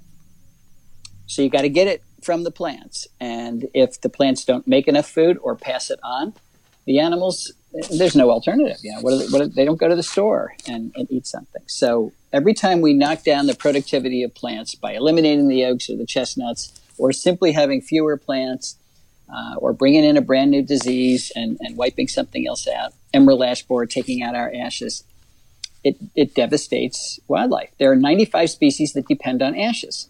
What are they going to do when the ashes disappear? They're gone. yeah You know, so so yeah, it's not a not a pretty picture, and that's that's just another reason we have to we have to act now. Y- y- and and with so many invasives, like in the Sourlands, I think they're predicting to lose ten thousand ash trees over the next ten years. You know, and those those open areas, even though there may be seed in the seed bank, and and and you're thinning the forest, and other things may be there, but it also gives the opportunity for more invasives to come in as well. Exactly. Exactly. Um, you know, and then with invasives, you have you can have a rise, I would imagine, of exotic insect invasions. You know, spotted lanternfly is doing so well because they have tree of heaven. They have they have flora that they're familiar with. Um, do you think that some of these invasions are more prevalent because there's a there's flora here that they've adapted to, or do you think some of it's just lack of predators here that you know maybe their their natural predator isn't here, so they have no no risk? Yeah, um, it, it's a case by case basis, but undoubtedly their natural predators aren't here. Mostly the parasitoids and and uh, diseases. You know, they're left behind in China or wherever they came from, uh, and that gives them the competitive edge. The reason the gypsy moth is so devastating is because a whole suite of parasitoids uh, that keep it in check. I mean, it's an outbreak species even in Europe, but it's much more in check than it is here. Um, didn't come with it uh, and that's true for all of them. So that's that's the problem. It's not that these are evil species; it's that we're moving them out of the the um, ecological conditions that keep them in check where they evolved. Uh, so if we take our native species and move them someplace else, like goldenrod in Europe, is a serious invasive species. They brought it over there as an ornamental, and you know now Europe's covered with with uh, I think it's Solidago canadensis. And, and it- which is So- isn't surprising because you hear. Uh, I think it was actually Claudia West at a talk I went to that I didn't fall asleep in. This was one of I was awake for. Um, but uh, I think she was saying how like some of the best American gardens you see are if you go to Europe. And how they're bringing same way we bring stuff from Europe and Asia here, Yeah. they're bringing Yeah. stuff from abroad there as well. and, and we know enough that even things like we know our our native smooth cordgrass or baygrass to the east coast mm-hmm. is is actually mm-hmm. considered extremely aggressive if you take it to California and put it on the coast Right. there. It, it, it wants to take over. Or um, we had Marcus Gray talking how in Georgia they don't want Asclepias syriaca because Yeah. it's so aggressive that it it it mm-hmm. manages to take over. So I don't want to say invasive because it's it's native, but but the, you know there even region per region you have those those obstacles, which which I'm sure is is difficult, but um, it's all true. it, it so we you know and I, I i mentioned before we we went on air that we kind of feel like we're preaching to the choir. Most of the people that are listening to this have read your book or or so forth. And we're all big proponents of the message that you're spreading. What what are some of the biggest obstacles that you've seen um taking this stance um d- do you get opposition You know, as far as uh, to your theories, are there people that disagree, or, or someone saying no, that's not the right thing? Yes, but not nearly to the degree where I thought there there would be. Mm-hmm. Okay. Um, I thought that the you know the horticulture trade would would uh, really be up in arms and and squash me.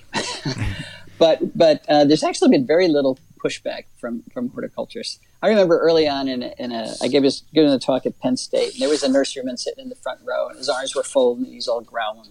And I heard him whisper, "You're trying to put us out of business." And you know, I was I was just getting into this. I I didn't have a comeback for that until I was driving home, and I said, "Wait a minute." There are 126 million homes in the U.S., and if they all re-landscape, that's not going to put nurserymen out of business. It's mm-hmm. what what I'm asking you to do is change your inventory. So he's assuming nobody's going to buy a native plant, which is not true. I mean, um, I, I, sales are, are going through the roof around the country. It's yeah. it's simply a matter of, of realizing plants are more than decorations. Yes, they're decorations, but they do things. We've got to add the what they do to the criteria of plants that we're using. Not only that, with climate change and with watershed management and and all the other things that we have to do on our property, we need to use more plants. Yes. So this is not going to hurt the nursery industry, but there are a couple. Uh, there's there's uh, uh, well, there are a few botanists, actually just one,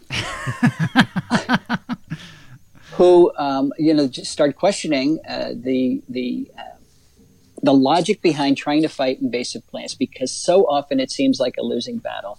You know, you pull them out and then they come right back, or you, everybody invests a lot of money and then they come right back. And it's finally saying, well, you know, why are we doing this? But this is a botanist who has never looked at what happens to other trophic levels. There are excellent reasons why we're doing this. I have an entire entire talk about our native plants or non-native plants bad. You know, he says, "Oh, you're not allowed to use the word bad because that's judgmental." Well, I can measure whether it's good at something or bad at something, and if it's bad at something enough times, I call it bad. You know, it's not yeah. judgmental. It's this is this is quantitative. Um, but other than that, uh, there really has hasn't been that much pushback, and partly because people try it, it works. It's it's you know it's second grade logic. Everything's got to eat. You got to give them what they eat, and to say no, you don't. You know that doesn't make sense. And people get that, so yeah. Uh, but I did when I wrote when I wrote Bringing Nature Home. I didn't think anybody would read it, so I was wrong about that, and that's and a wonderful surprise. Life, yeah, that's a wonderful yeah. surprise. You know, it's yeah. you know, I think when when you're thinking about invasives, that it's not just that the fact that they're here.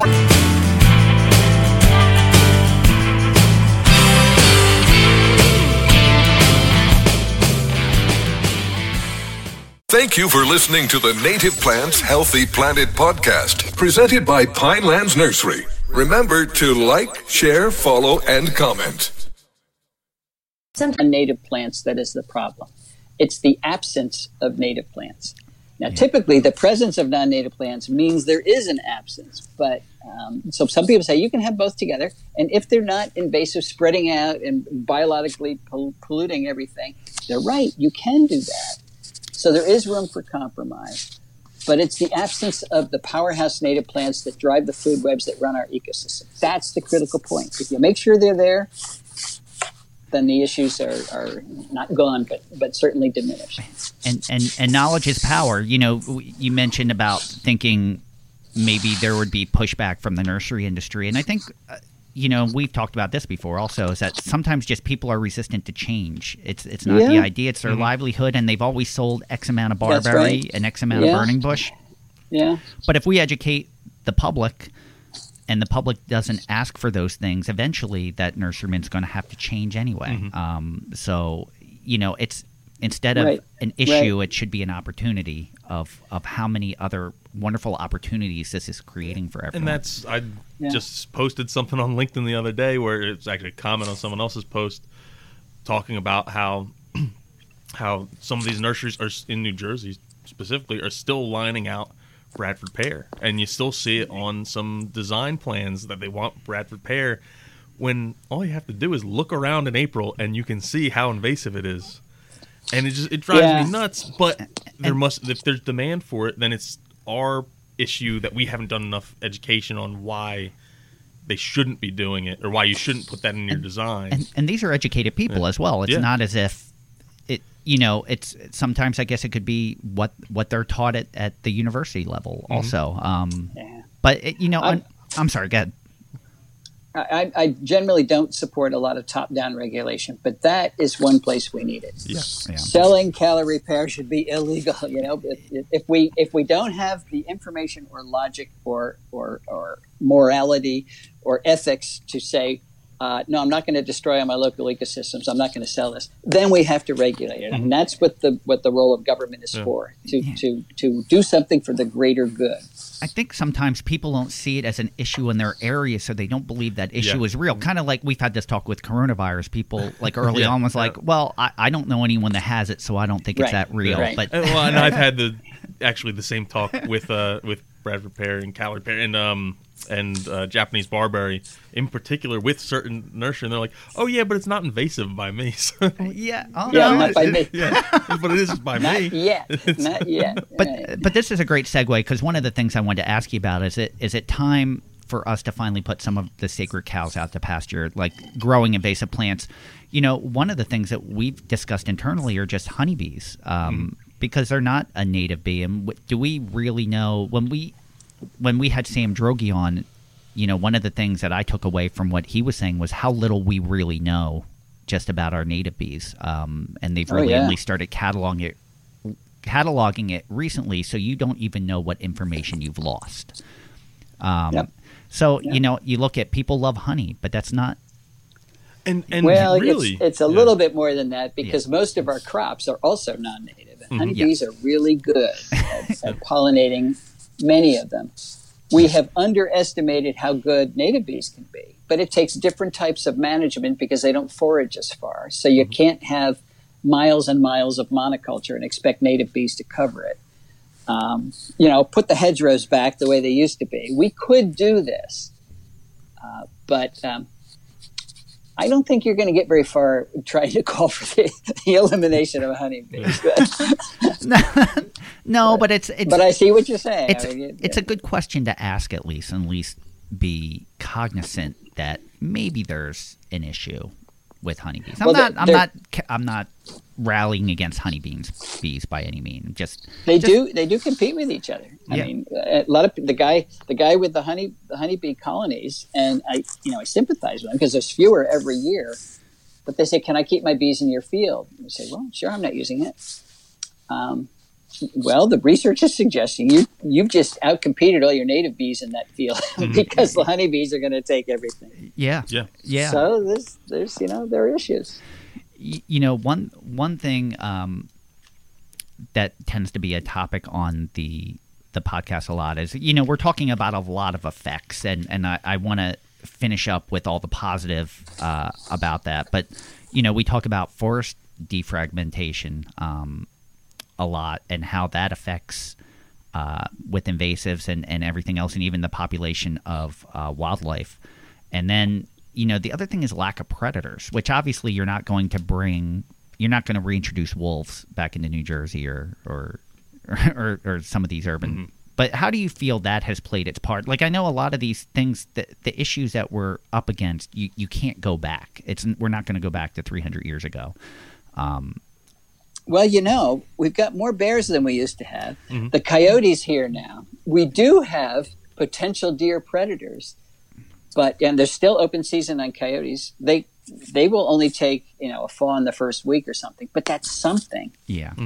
Is, they it, should is it enough? they sh- no, Okay. it's not enough, but it's better than nothing. And, That's and true. the you know the the uh, well, I, mean, I can say that because a coyote got two two fawns on my property last year, and all I'm saying is great. I mean. yeah.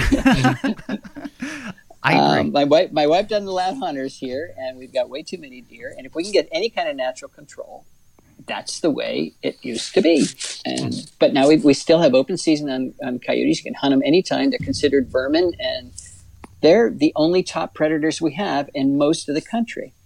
So we're we're not following just the most basic ecological rules. You need every single trophic level action uh, active where you are.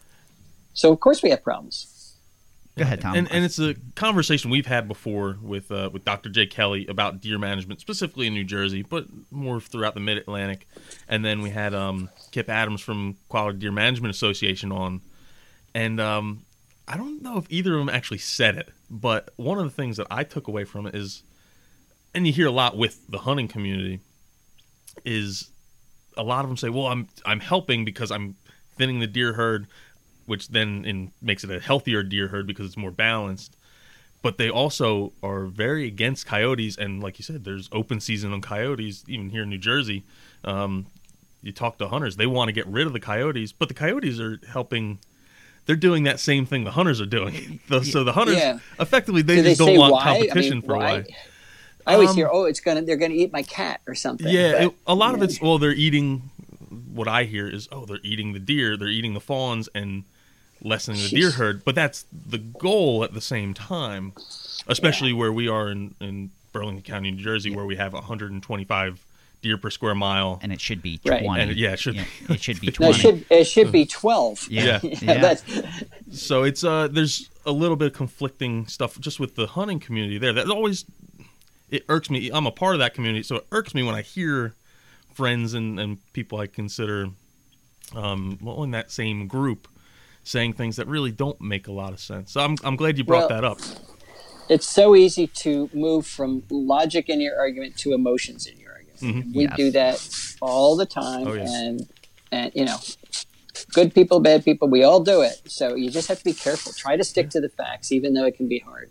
I, I think we've we've become too good at a top being a top predator, and that's the we we've done a really good job at eliminating. You know, early on, if if weather was a problem, okay, we can build really good shelter. Yeah. If if Oh, yeah. Mm-hmm. wolves are a problem, we can we can eliminate that. But mm-hmm. you know, and then you have the cascade downward through those trophic levels Right. because things are missing. So it's, uh, you know, I kind of feel like if we're going to be the top predator, we kind of have to act like the top predator in a lot of cases, you know, and and and Well, we this is why I say we're gardening the world. We have to manage. We our, our our footprint is everywhere, so we have to manage ecosystems everywhere. People say let nature take its course. Okay, but we don't do that. You know, you can't you yeah. can't interfere ninety five percent of the time and then say let nature take its course. That's what they say when we bring in these these crazy plants. Let nature take its course. It will work it out in about ten thousand years uh, when you know things adapt and things go extinct and and and we go away, that'll all be fine. But we can't wait for that. So if we're going to do these drastic, um, make these these drastic ecological perturbations, we then have to step in and manage. A- and we're not going to not interfere. That's just not in our nature. We're going to continue to interfere. Um, so yeah, like hopefully we can interfere in a good way. Um, but it's it's nice that the research is being done, and, and you realize some of this evolution that's happened, where you can understand that how a monarch, like over years of time, have evolved to feed off milkweed, which. I guess that, that what were they just saying that spotted lanternfly are now oh, they're, they're they- attracted to I think Milkweed. it's common milkweed, but it's killing them because they haven't evolved with it. Yeah, yeah. So, yeah, I guess that's a good, a good interaction uh, for us right now. But we've talked a lot of the impacts um, that have happened, and your new book approaches what the next step is. What do you think some of of the obstacles are going forward to achieve that next step? Well, you know, the next step is really activating. It's it's a it's a grassroots movement that will require a lot of people. Um, we are we have the audacity to say that we own the earth. So we I own this section of the earth. Okay, but along with that ownership comes the responsibility of being a steward for that section of the earth. The fact that we we have have said, well, earth stewardship is just for tree huggers or it's for ecologists or conservation biologists. Everybody else has license to to destroy it. Uh-uh, that doesn't work anymore. Everybody's got got to be an earth steward, particularly people who own the land. So I say, east of the Mississippi, eighty-five point six percent of the land is privately owned. If we all took care of just our private property, something that ought to be manageable, we're eighty-five point six percent done. So that's what the new book says. It says this is this is a this is basic earth stewardship that everybody has to do. And if you don't want to do it yourself, then you have to hire somebody to do it. Right now, we hire we hire the lawn crew, the boat blow and go guys, Yeah. and and so we're not opposed to hiring people. As a matter of fact, most people don't garden. They're too busy. They're doing this. They're doing that. So they hire somebody to take care of the yard. Okay, we just have to change the way we take care of it. You know, it's funny. We we had Benjamin Vogt on uh, the podcast early on, and you know he'll he'll take it one step further and say we we have to stop putting ourselves above everything and instead be on the same level. We're no more valuable than anything else in that in that ecosystem. Which Yeah. which I don't know that it's it's a great theory, but I don't know if you could get humans as a whole to take that step backwards. Well, I, I doubt it because I I bet if we could get inside the head of a lion or an elephant, they think they're the only species too. Yeah. know, they're going to do everything that's best for them. It's just it's just the way we've survived this far. Um, but we're supposed to have superior intellect and be able to reason. Uh, that's another argument in in my book is that we need to do these things for us. I'm not asking us to be altruistic here. But if we want to continue on this planet, we have to change the way we manage it, or it's going to get us. So it's a selfish, it's a you know selfish perspective. Yes, it'll save many other species. It'll save functioning ecosystems. Nature will survive, and that's all great. But we need that to happen for us. And and there are countries that are doing a much better job than we are, um, a- as far as uh, conservation goes. Uh, and that's one of the things Dr. Sala talked about with with some of these nations and their waterways, just protecting. You know, and sometimes we we tend to limit this conversation to land and and Right, not water, right. and water is such a huge part of that.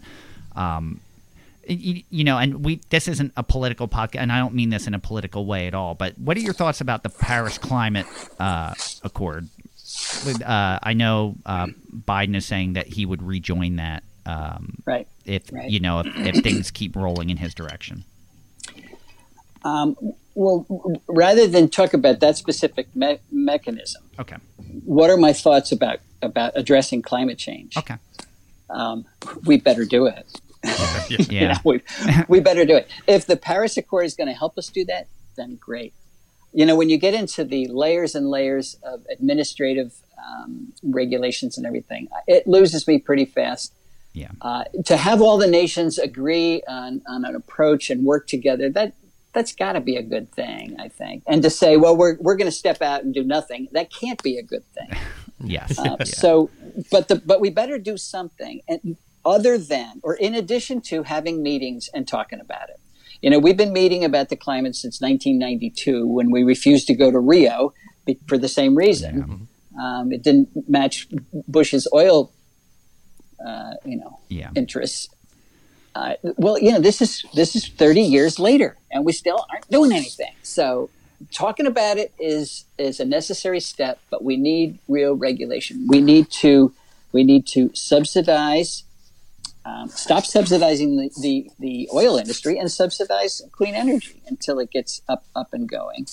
Um, and, and that's that's always difficult because they have deep pockets. Um, yeah, yeah. you know, we once, uh, and I'm not going to say any names, but we once, uh, or or even the location, we once supplied uh, plants for a, a pipeline that went in. They had to do some um, mitigation for a pipeline that went through, and you know, it was a it was a large contract job, and and we had to get some money up front, and we asked for a percentage, and they cut us a check for the entire amount. And their their comment was, just make sure our weeds are ready when we ask for them. and and and that Yeah, what do you get? you know, and it was uh, you know we're we're grateful and thankful that those plants got planted to mitigate uh, Right. that opportunity. But you're dealing with with with a entity that has such deep pockets and such an interest. It's hard to combat that just through. Not everyone wants to listen to the science, and that's the the hardest. You know, I'm a believer in the science, but not everyone wants. Everyone has their own personal interest, and sometimes the science doesn't back. And that. before before Fran gets too far, I don't. I- I, don't want getting to, any further I don't want him to paint every every big No, corporation no, I'm in a bad light because actually in a couple weeks we're actually going to have uh, the, CWRP. the- yeah, corporate wetland restoration partnership on, and there's some big big companies who are part of this, putting a lot of money uh, towards especially in New fixing it, Jersey yeah. that are yeah they're joining together to fix some of these issues. and it's organizations that you might not think would be interested in doing those kind of things. You're absolutely correct. I wasn't.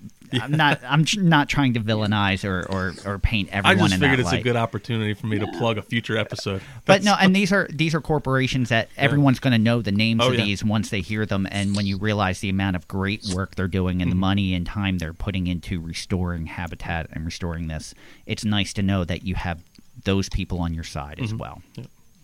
Well, Sin- Sinclair Lewis once said years ago, obviously, and I'll get the quote wrong, but it was something like this: that uh, there is no man harder to convince of something, uh, other no man harder than the guy who's going to lose his job if you do convince him. So yeah, and that I, that's an issue. yeah, I guess if I were in the same position, I, I would probably be having those same same thoughts. Sure, so, sure. so, but those are just some of the the real issue or the real obstacles that we have as as we move forward. And not everyone's that way. You know, you obviously, I, I just think in a lot of things, it's it's really divided. You know, and and it's just there's so many organizations. One of the things we've talked about, so many organizations working towards the same goal, but just taking different avenues towards it. It would mm-hmm. definitely be helpful if we all work together. Much like you're asking everyone to manage their own property in a way um, mm-hmm. for, towards that mm-hmm. one common goal. So we we noticed there is a new website that accompanies the book, and uh, we were hoping you could talk a little bit about that. Okay, uh, it's called homegrownnationalpark.com, and I can take practically no credit for it. And I, I will say that was as soon as this went live, as soon as you put it up there, we got it sent to us by at least ten different people saying, "Hey, you need to check check this out." Yeah. And we went on and it's like, "Wow, this is actually a really really good idea." So sorry to Oh, cut you off there. That's good. Yeah. Well, I, you know, I did, I did have the idea of homegrown national park years ago, and I talked about it in my talks. But first of all, all I do is talk. I don't do anything.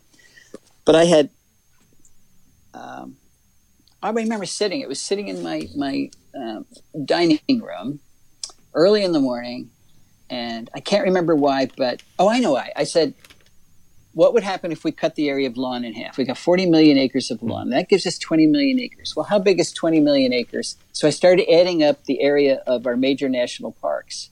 Uh, you know, Yellowstone, Yosemite, all the Smoky Mountains, Grand Tetons, all of them, Denali, you put them together, it's still less than 20 million acres. I said, gee, we could create the biggest national park. And if we do it at home, we can call it Homegrown National Park.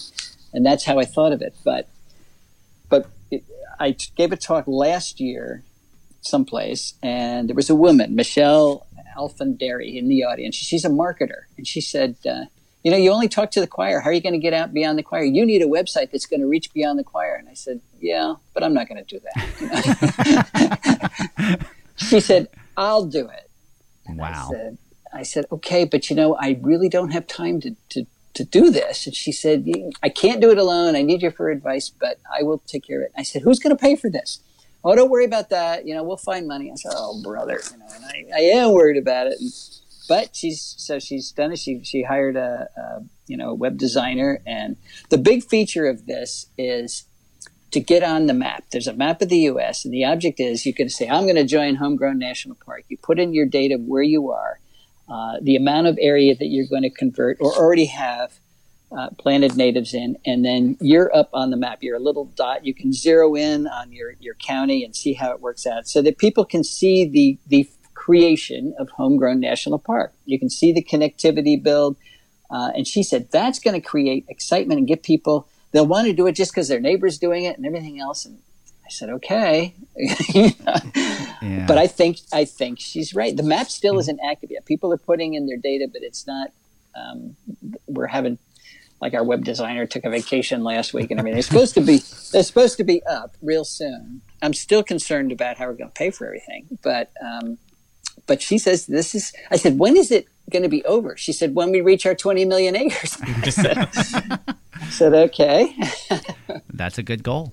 That's a yeah, good goal. there you go. So. Um, I mean, but it's really inspirational, especially for for um, home gardeners that are just starting out and, and working towards this. We get asked a lot of questions, um, and and I think Claudia West said it best. Like, don't be afraid to overplant. Just plant. Plants will find a way. You know, plant more. You can't go wrong if if if you just keep planting. And I, I've seen it on a personal level with my fiance who her her property backs up to a, a bird sanctuary and, and you would see the birds from afar, but it was all exotic species in her yard.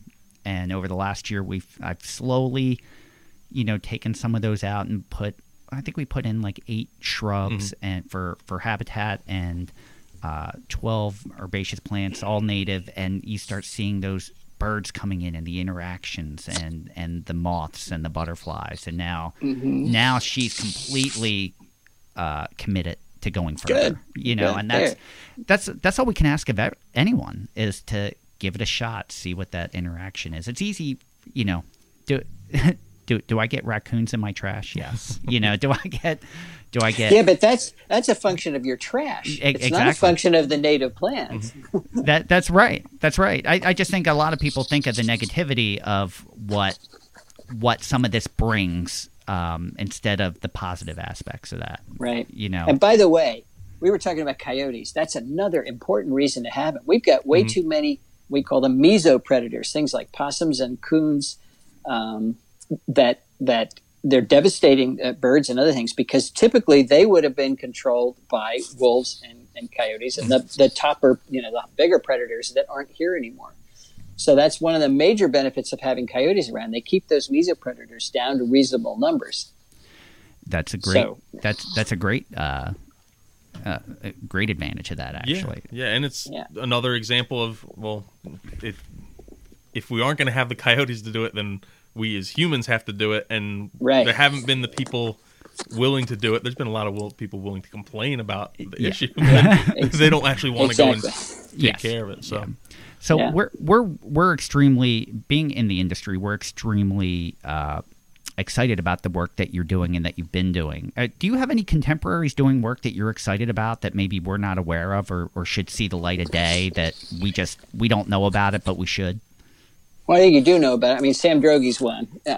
Yeah. I, I I talk about bees, but I'm not a bee person. You know, I get all my information from, from Sam and Jarrod Fowler and the other people that, that have been working on uh, native bees for a long time.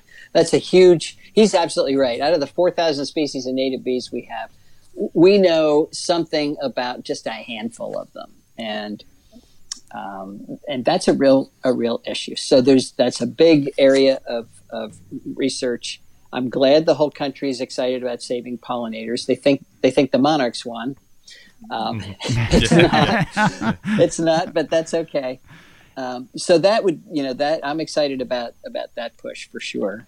Is there? Um, I mean, I'm go sorry. ahead. Go, no, no, please, please finish. no, I, I already forget what I was going to say. is, in, in your own research, is there any one finding that shocked you in what you found? Like the the one thing in your own research that you were most surprised to learn as going through this throughout the years?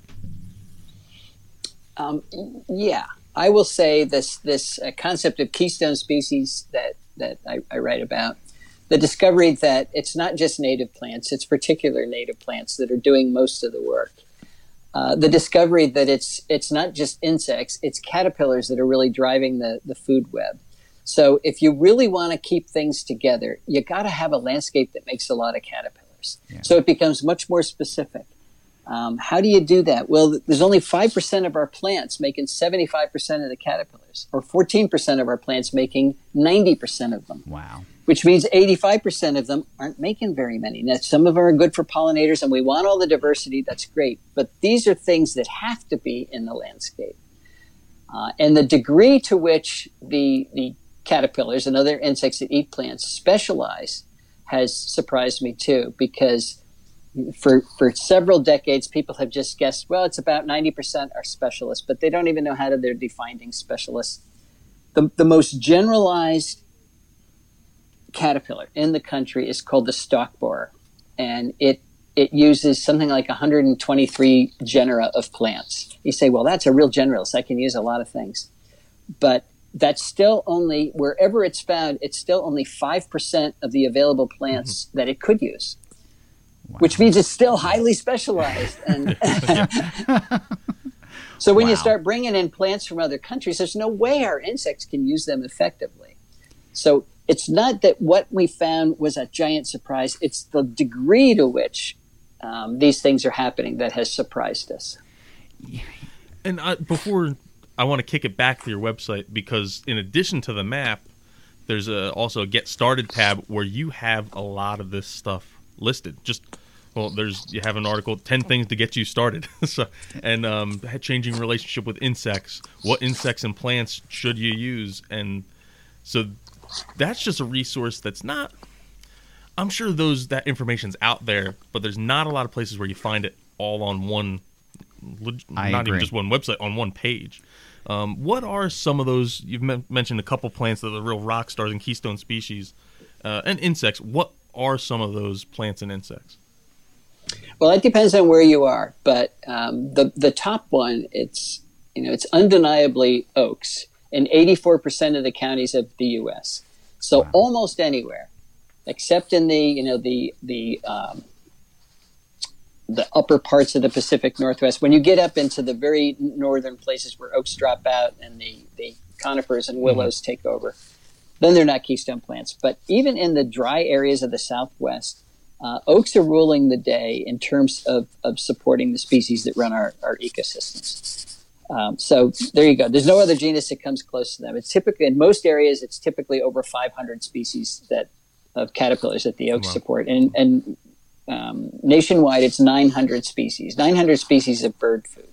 So try to try to support the birds without that. I mean, it's it's going to be tough. That- that ma- Um, in, in terms of the, the insect, well, then, then, you know, native willows and native prunus are, are tied for second in a lot of places. It's really, if you look around, it's the plants that used to dominate particular areas. As you go a little further north, the native birches are ranked very high. When you go to the dry areas of the west along the, the rivers, cottonwood, you know, the, po- the Populus cottonwood um, is, that's definitely a keystone plant. I mean, everything's going, going to that. So it depends a little bit on, on, on where you are, but um, the the the most important caterpillars again it depends on most important for for which group that's eating them. But if you're talking about migrating birds and things, it's it's the inchworms, it's the geometridae that come out early and they um, they don't have hairs. They all taste good. You know, they're they're con- carrying more energy from plants to birds than any other thing. Uh, and and so when we sprayed for gypsy moth back in the 70s, there are places now. People argue with me about this, but I can go to those places. That that geometrid population is still knocked down. It has not recovered to what it was when I was a, a, a boy. I mean, they were parachuting out of the trees. We used to we used to camp all summer long, and and that used to get my father. They'd parachute down his back of his shirt and everything else. I mean, you don't you just don't see that anymore. Um, and and so we've lost three billion birds. Why? You know, you take away what they eat. Of course, I, it's I, not re- the only reason, but I remember as a kid a ton of caterpillars and inchworms, um, Yeah, and I don't yeah. see. And and I grew up in a suburban area, and now I live in a rural area, and I still don't see what I saw as a kid, which is kind of telling. Um, You you mentioned some pretty specific numbers, like based on counties. How how Right. did you go and do that research and figure all that out? That's actually pretty interesting. yeah, well, it's easy. I just tell tell Kimberly Shropshire, my helper, to do it. so would would you find like and and while you were talking, it made me immediately appreciate even more uh, the work that like Pinelands Preservation Alliance does in preserving uh, the pine barrens with with the amount of oaks in that forest. Um, it are are those areas more rich because of like the amount of oaks and the amount of uh, insects it can host? Does that make that area? I don't want to say better, uh, more Well- unique, I guess. D- does it make it more productive? Yes, Yeah, it does. Okay. It does. Um, I mean, that's just the way it is. Yeah. Yeah, totally. All right, so I, I know we're we're we're getting close to where we have to start wrapping up. I did get one listener message me and ask if he could ask a question and and it was it was it's nothing outrageous. It's, so uh, Richard McCoy from McCoy Horti- Horticultural uh, Associates um, he he focuses on organic land care and, and like a very eco-conscious uh, landscape contractor. He was wondering if you had any uh, advice for for someone like him, his company, that's an eco- ecological land care contractor, how they can best present the native plant philosophy to clients that maybe Boy. are unaware. And, and and we get that question a lot actually. Mm-hmm. Like, how do you convince someone uh, that this Yeah, is the that's way a- to go? Yeah, it's a funny question because I think part of the problem is that the public trusts whoever they hire too much. Mm-hmm. You know, they, they say, well, my landscaper won't do that. I said, what do you mean? You're the boss. yeah, you tell him what he's supposed to do. So the the big problem is that we don't have enough people. What's his name? Richard? We don't have Richard, enough yes. Richards out there. Everybody, every place I go, people want to hire somebody who's going to do what I say, and I, I don't know who they are. So if Richard's there, I, I should get his his um, contact information because I'm trying to keep a list of people I can I can recommend. I, he, That's an empty niche out there. Yeah. he you know, for be- every every blow go and grow guy, whatever they are, um, you know, there's for every ten of them, there's probably I don't know. We we are. There's a lot. Do my math yeah, yet. yeah. There's there's a lot. He'll be we have a tremendous need for the people that just want to hire somebody, and they don't care what the plan is. They don't care if it's native or not. They just want you to do it and make it look nice. Those are those are the Richards that we need. Yeah, and I'll even I'll even chime in on his question a little bit. And what I've found is you have to make it relatable to them. And I guess you, a good salesperson, in in any yeah, ding. any whatever you're selling, whether it's widgets or landscaping, whatever, you're gonna find what the person's interested, and you're actually gonna do more listening than you're gonna do talking. You're not necessarily mm-hmm. selling. Mm-hmm. So when I've had conversations with people, and we'll start talking about native plants, I kind of just play off what they've already told me about themselves and what they're interested in, and it could be even they could be interested in scuba diving. Well, there's a way to make native plants applicable to that because native plants help clean the water, and that water, even Yeah, if it's up in yeah. upstate New York, and then it's flowing all the way down through the Susquehanna into the Chesapeake Bay, and not that you're going to scuba diving off off the coast of Maryland, but it helps clean the water. Um, it was just finding what applic- applicable to them, and then make it so this is where the benefit is. It's if they don't care about birds or they don't care about insects, you're not going to sell them on Yeah. birds and insects. Right, right. But you know what they do care about? They care about what their neighbors think. Yes. Yep. Yes. So you have you have to make sure that they're still going to fit in with the cultural values of their neighborhood. Yep. You've got to use the cues for care. Um, you're just going to say, "I'm going to replace this tree from China with this tree from from uh, you know your county," and you won't know the difference. But uh, it's going to allow a chickadee to breed in your yard. Otherwise, you got nothing. Yeah. Who's going to object to that? Yeah, you know, and I, I was going to add to what both of you had said. If if you're knowledgeable and passionate, you should be able to break down any concerns or questions that your client has. So, I, I think just Which which he is. yeah, Is- he, that's- he totally yeah. is. So so as long as you're you're knowledgeable and and uh, passionate about what you do in a in a good way, not overwhelming, you know, and, and like Tom said, you read your customer. I, I think. I, I think it should flow. If if there wasn't a need for it, you wouldn't be in business doing what you do. Mm-hmm. So that's Well, the, the other thing is, you know, be successful at it and, and get your slideshow with all your fabulous l- landscapes that you've created and show it to them. Say, this, this is what I can do for you. That sells. You know, people say, ooh, okay, I'll do that. Oh, totally, totally. So uh, we we just want to, I guess, wrap this up. We always end with one one important question, and And if- and you got to really choose wisely here because a Yeah. lot of people are going to go and buy this and plant. Yes. as as you say it. this is probably the most impactful time that we we've asked this question: is what your favorite native plant is. Yeah, y y y people already know what I'm going to say. Uh, I'm, I'm, I'm going to say the white oak, just because it does so many so many things. But I will qualify that and say my interests change day to day based on what it is that I just learned. So I just learned two days ago. You know, I've wondered all my life what is pollinating witch hazel. You say you hear you can read oh flies, and I look on there, I don't see any flies. Every once in a while, a syrphid comes by, but uh, well, make a long story short, it turns out it's these this group of winter moths called sallows. I've got the bicolored sallow at my house, and it's flying all over the place. And I finally say, "Okay, that's what's pollinating my witch hazel." I got pictures of it last night before the storm came through.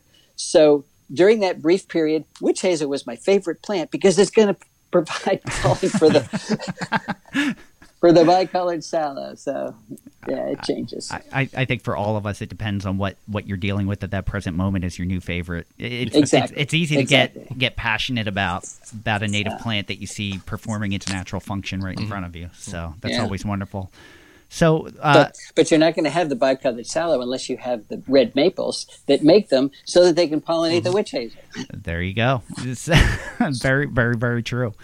So, you know, just to be cognizant of your time, we're we're kind of going to end it there. We always offer a final thought. So, just a way to wrap up. If if there's anything you want to promote or or just summarize or add anything, the floor is yours to say whatever you want, um, and it's it's all yours. Okay, well, I'm gonna I'm gonna end it by promoting the idea in Nature's Best Hope, and that is you are Nature's best hope. You meaning everybody. You know, if we decide to do the things that that we've talked about, um, then there is a hope for nature. And whether or not we decide to do them is going to determine nature's fate, and it's going to ultimately determine our own fate. Uh, that's the message that's hard enough to hard to get across. People don't they don't see themselves as an important part of conservation, but they are.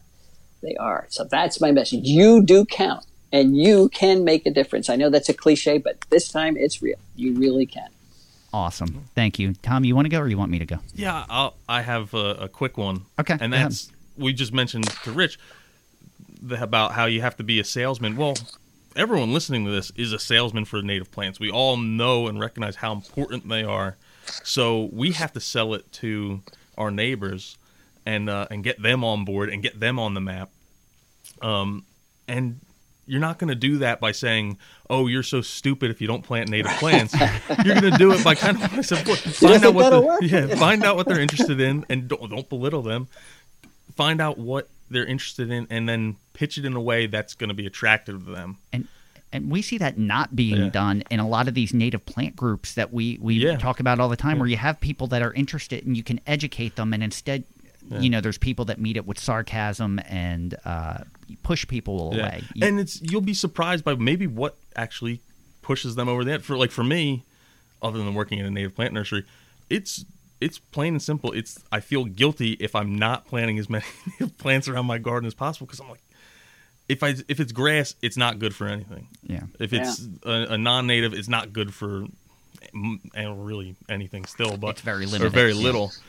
Well, I have access to all these plants. Why wouldn't I plant this? And maybe it doesn't look like my neighbor's landscape, but it's a I know it's a lot better, and I feel guilty if I don't make that choice. So Yeah. there's a lot of different ways that people are going to be impassioned to go and do this. if, if you plant it, you'll see the change. And and I think my final thought is very similar uh, to yours, Tom. Is that e- everyone here that's probably listening right now, we're you know you're the choir. You you've read the books, you heard the talk, you listen to us, you're on board. That group's not big enough to take this to the next step. So let's throw down the gauntlet. Let's be a, be a good sales rep. Bring in one person. Have someone listen to this that that maybe um, maybe isn't on board. Uh, buy someone a plant. Buy someone a native plant to plant in their yard, just so they can see and experience what you Yeah, experience. that's a great idea for when you're when we're able to start visiting again, and and I'm sure that's going to be a big thing in the next year or two when we're able to go and visit friends um, on a regular basis. Bring a plant with you. Uh, they're not Yeah, that good. expensive. Housewarming Yeah, present. Bring it as a housewarming present. Say, hey, I haven't seen you in a while. Here's a plant. That- it's that- a great gift. that circle has to get bigger. It's it's not enough with what we have. We we need a bigger circle. So so try to bring someone into that circle. Answer answer a question. Try to be a little more kind or polite when when someone has questions that maybe we think you know seem silly. Uh, but we we need everyone to be on board to, to take this to the next level. And I think this book is a wonderful example of, of taking it to the next level. All So, right. I well, that wraps it up. So thank you for joining us today. We hope you enjoy listening to Doc, Doug Tallamy. Make sure if you haven't purchased, or even go to the library, I'm sure you can get it at the library too. And if they, if the library doesn't have it, buy them a Yeah. copy. Um, make sure you, you read nature or bringing nature's home and nature's best hope make sure you go on oh i don't want to screw up the website on uh, homegrownnationalpark.com i want to make sure it wasn't Right. org or dot something so homegrownnationalpark dot, uh, dot com get on that map even if you don't have any natives yet pledge that you're going to start planting natives and that'll make a big difference going forward If everyone just planted one, If everyone just planted one, Yeah. think of the difference that would make. Yep. So thank you everyone for listening to Native Plants Healthy Planet presented by Pinelands Nursery. I would love to give a big thank you to Stephen Marr for contributing to uh, our theme music to us. Uh, you can follow us on Twitter at Pineland Nursery, Facebook at Pinelands Nursery NJ, Instagram at Pinelands Nursery, and also YouTube at Pinelands Nursery. Uh, don't forget the question and answer line. We got a few more calls that we're cov- we'll cover on the next episode of The Buzz. You can call us at 215 346 6189. I'll say it one more time 215 346 6189 ask a question or leave a comment. If we pick your uh, question or comment, we'll play it on a future episode of The Buzz and answer it. And let's not forget, we still have the Native Plants Healthy Planet Facebook group. Tons of new followers just uh, this past weekend, uh, which is fantastic. Keep the conversation going there. You can listen to Native Plants Healthy Planet directly at www.nativeplantshealthyplanet.com. You can also check us out on Apple Podcast, Podbean, Spotify, Stitcher. Uh, make sure when you listen, leave a five star review. We got a couple more, We which is it. awesome. We we love it when we get the five star reviews. Yeah, thank you, Um, it really just is a little bump that that motivates us to to keep doing these. Yes, yes. So, um, you can even ask Alexa to play the Native Plants Healthy Planet podcast. Thanks again, everyone. I'm Tom. And I am Fran. Uh, Dr. Tallamy, thank you so much for your time today. We really appreciate it. You're welcome. Uh, you guys are doing great work. Oh, thank you. And and thank you to everyone for tuning in. We'll see you again next time. Until then, keep it native.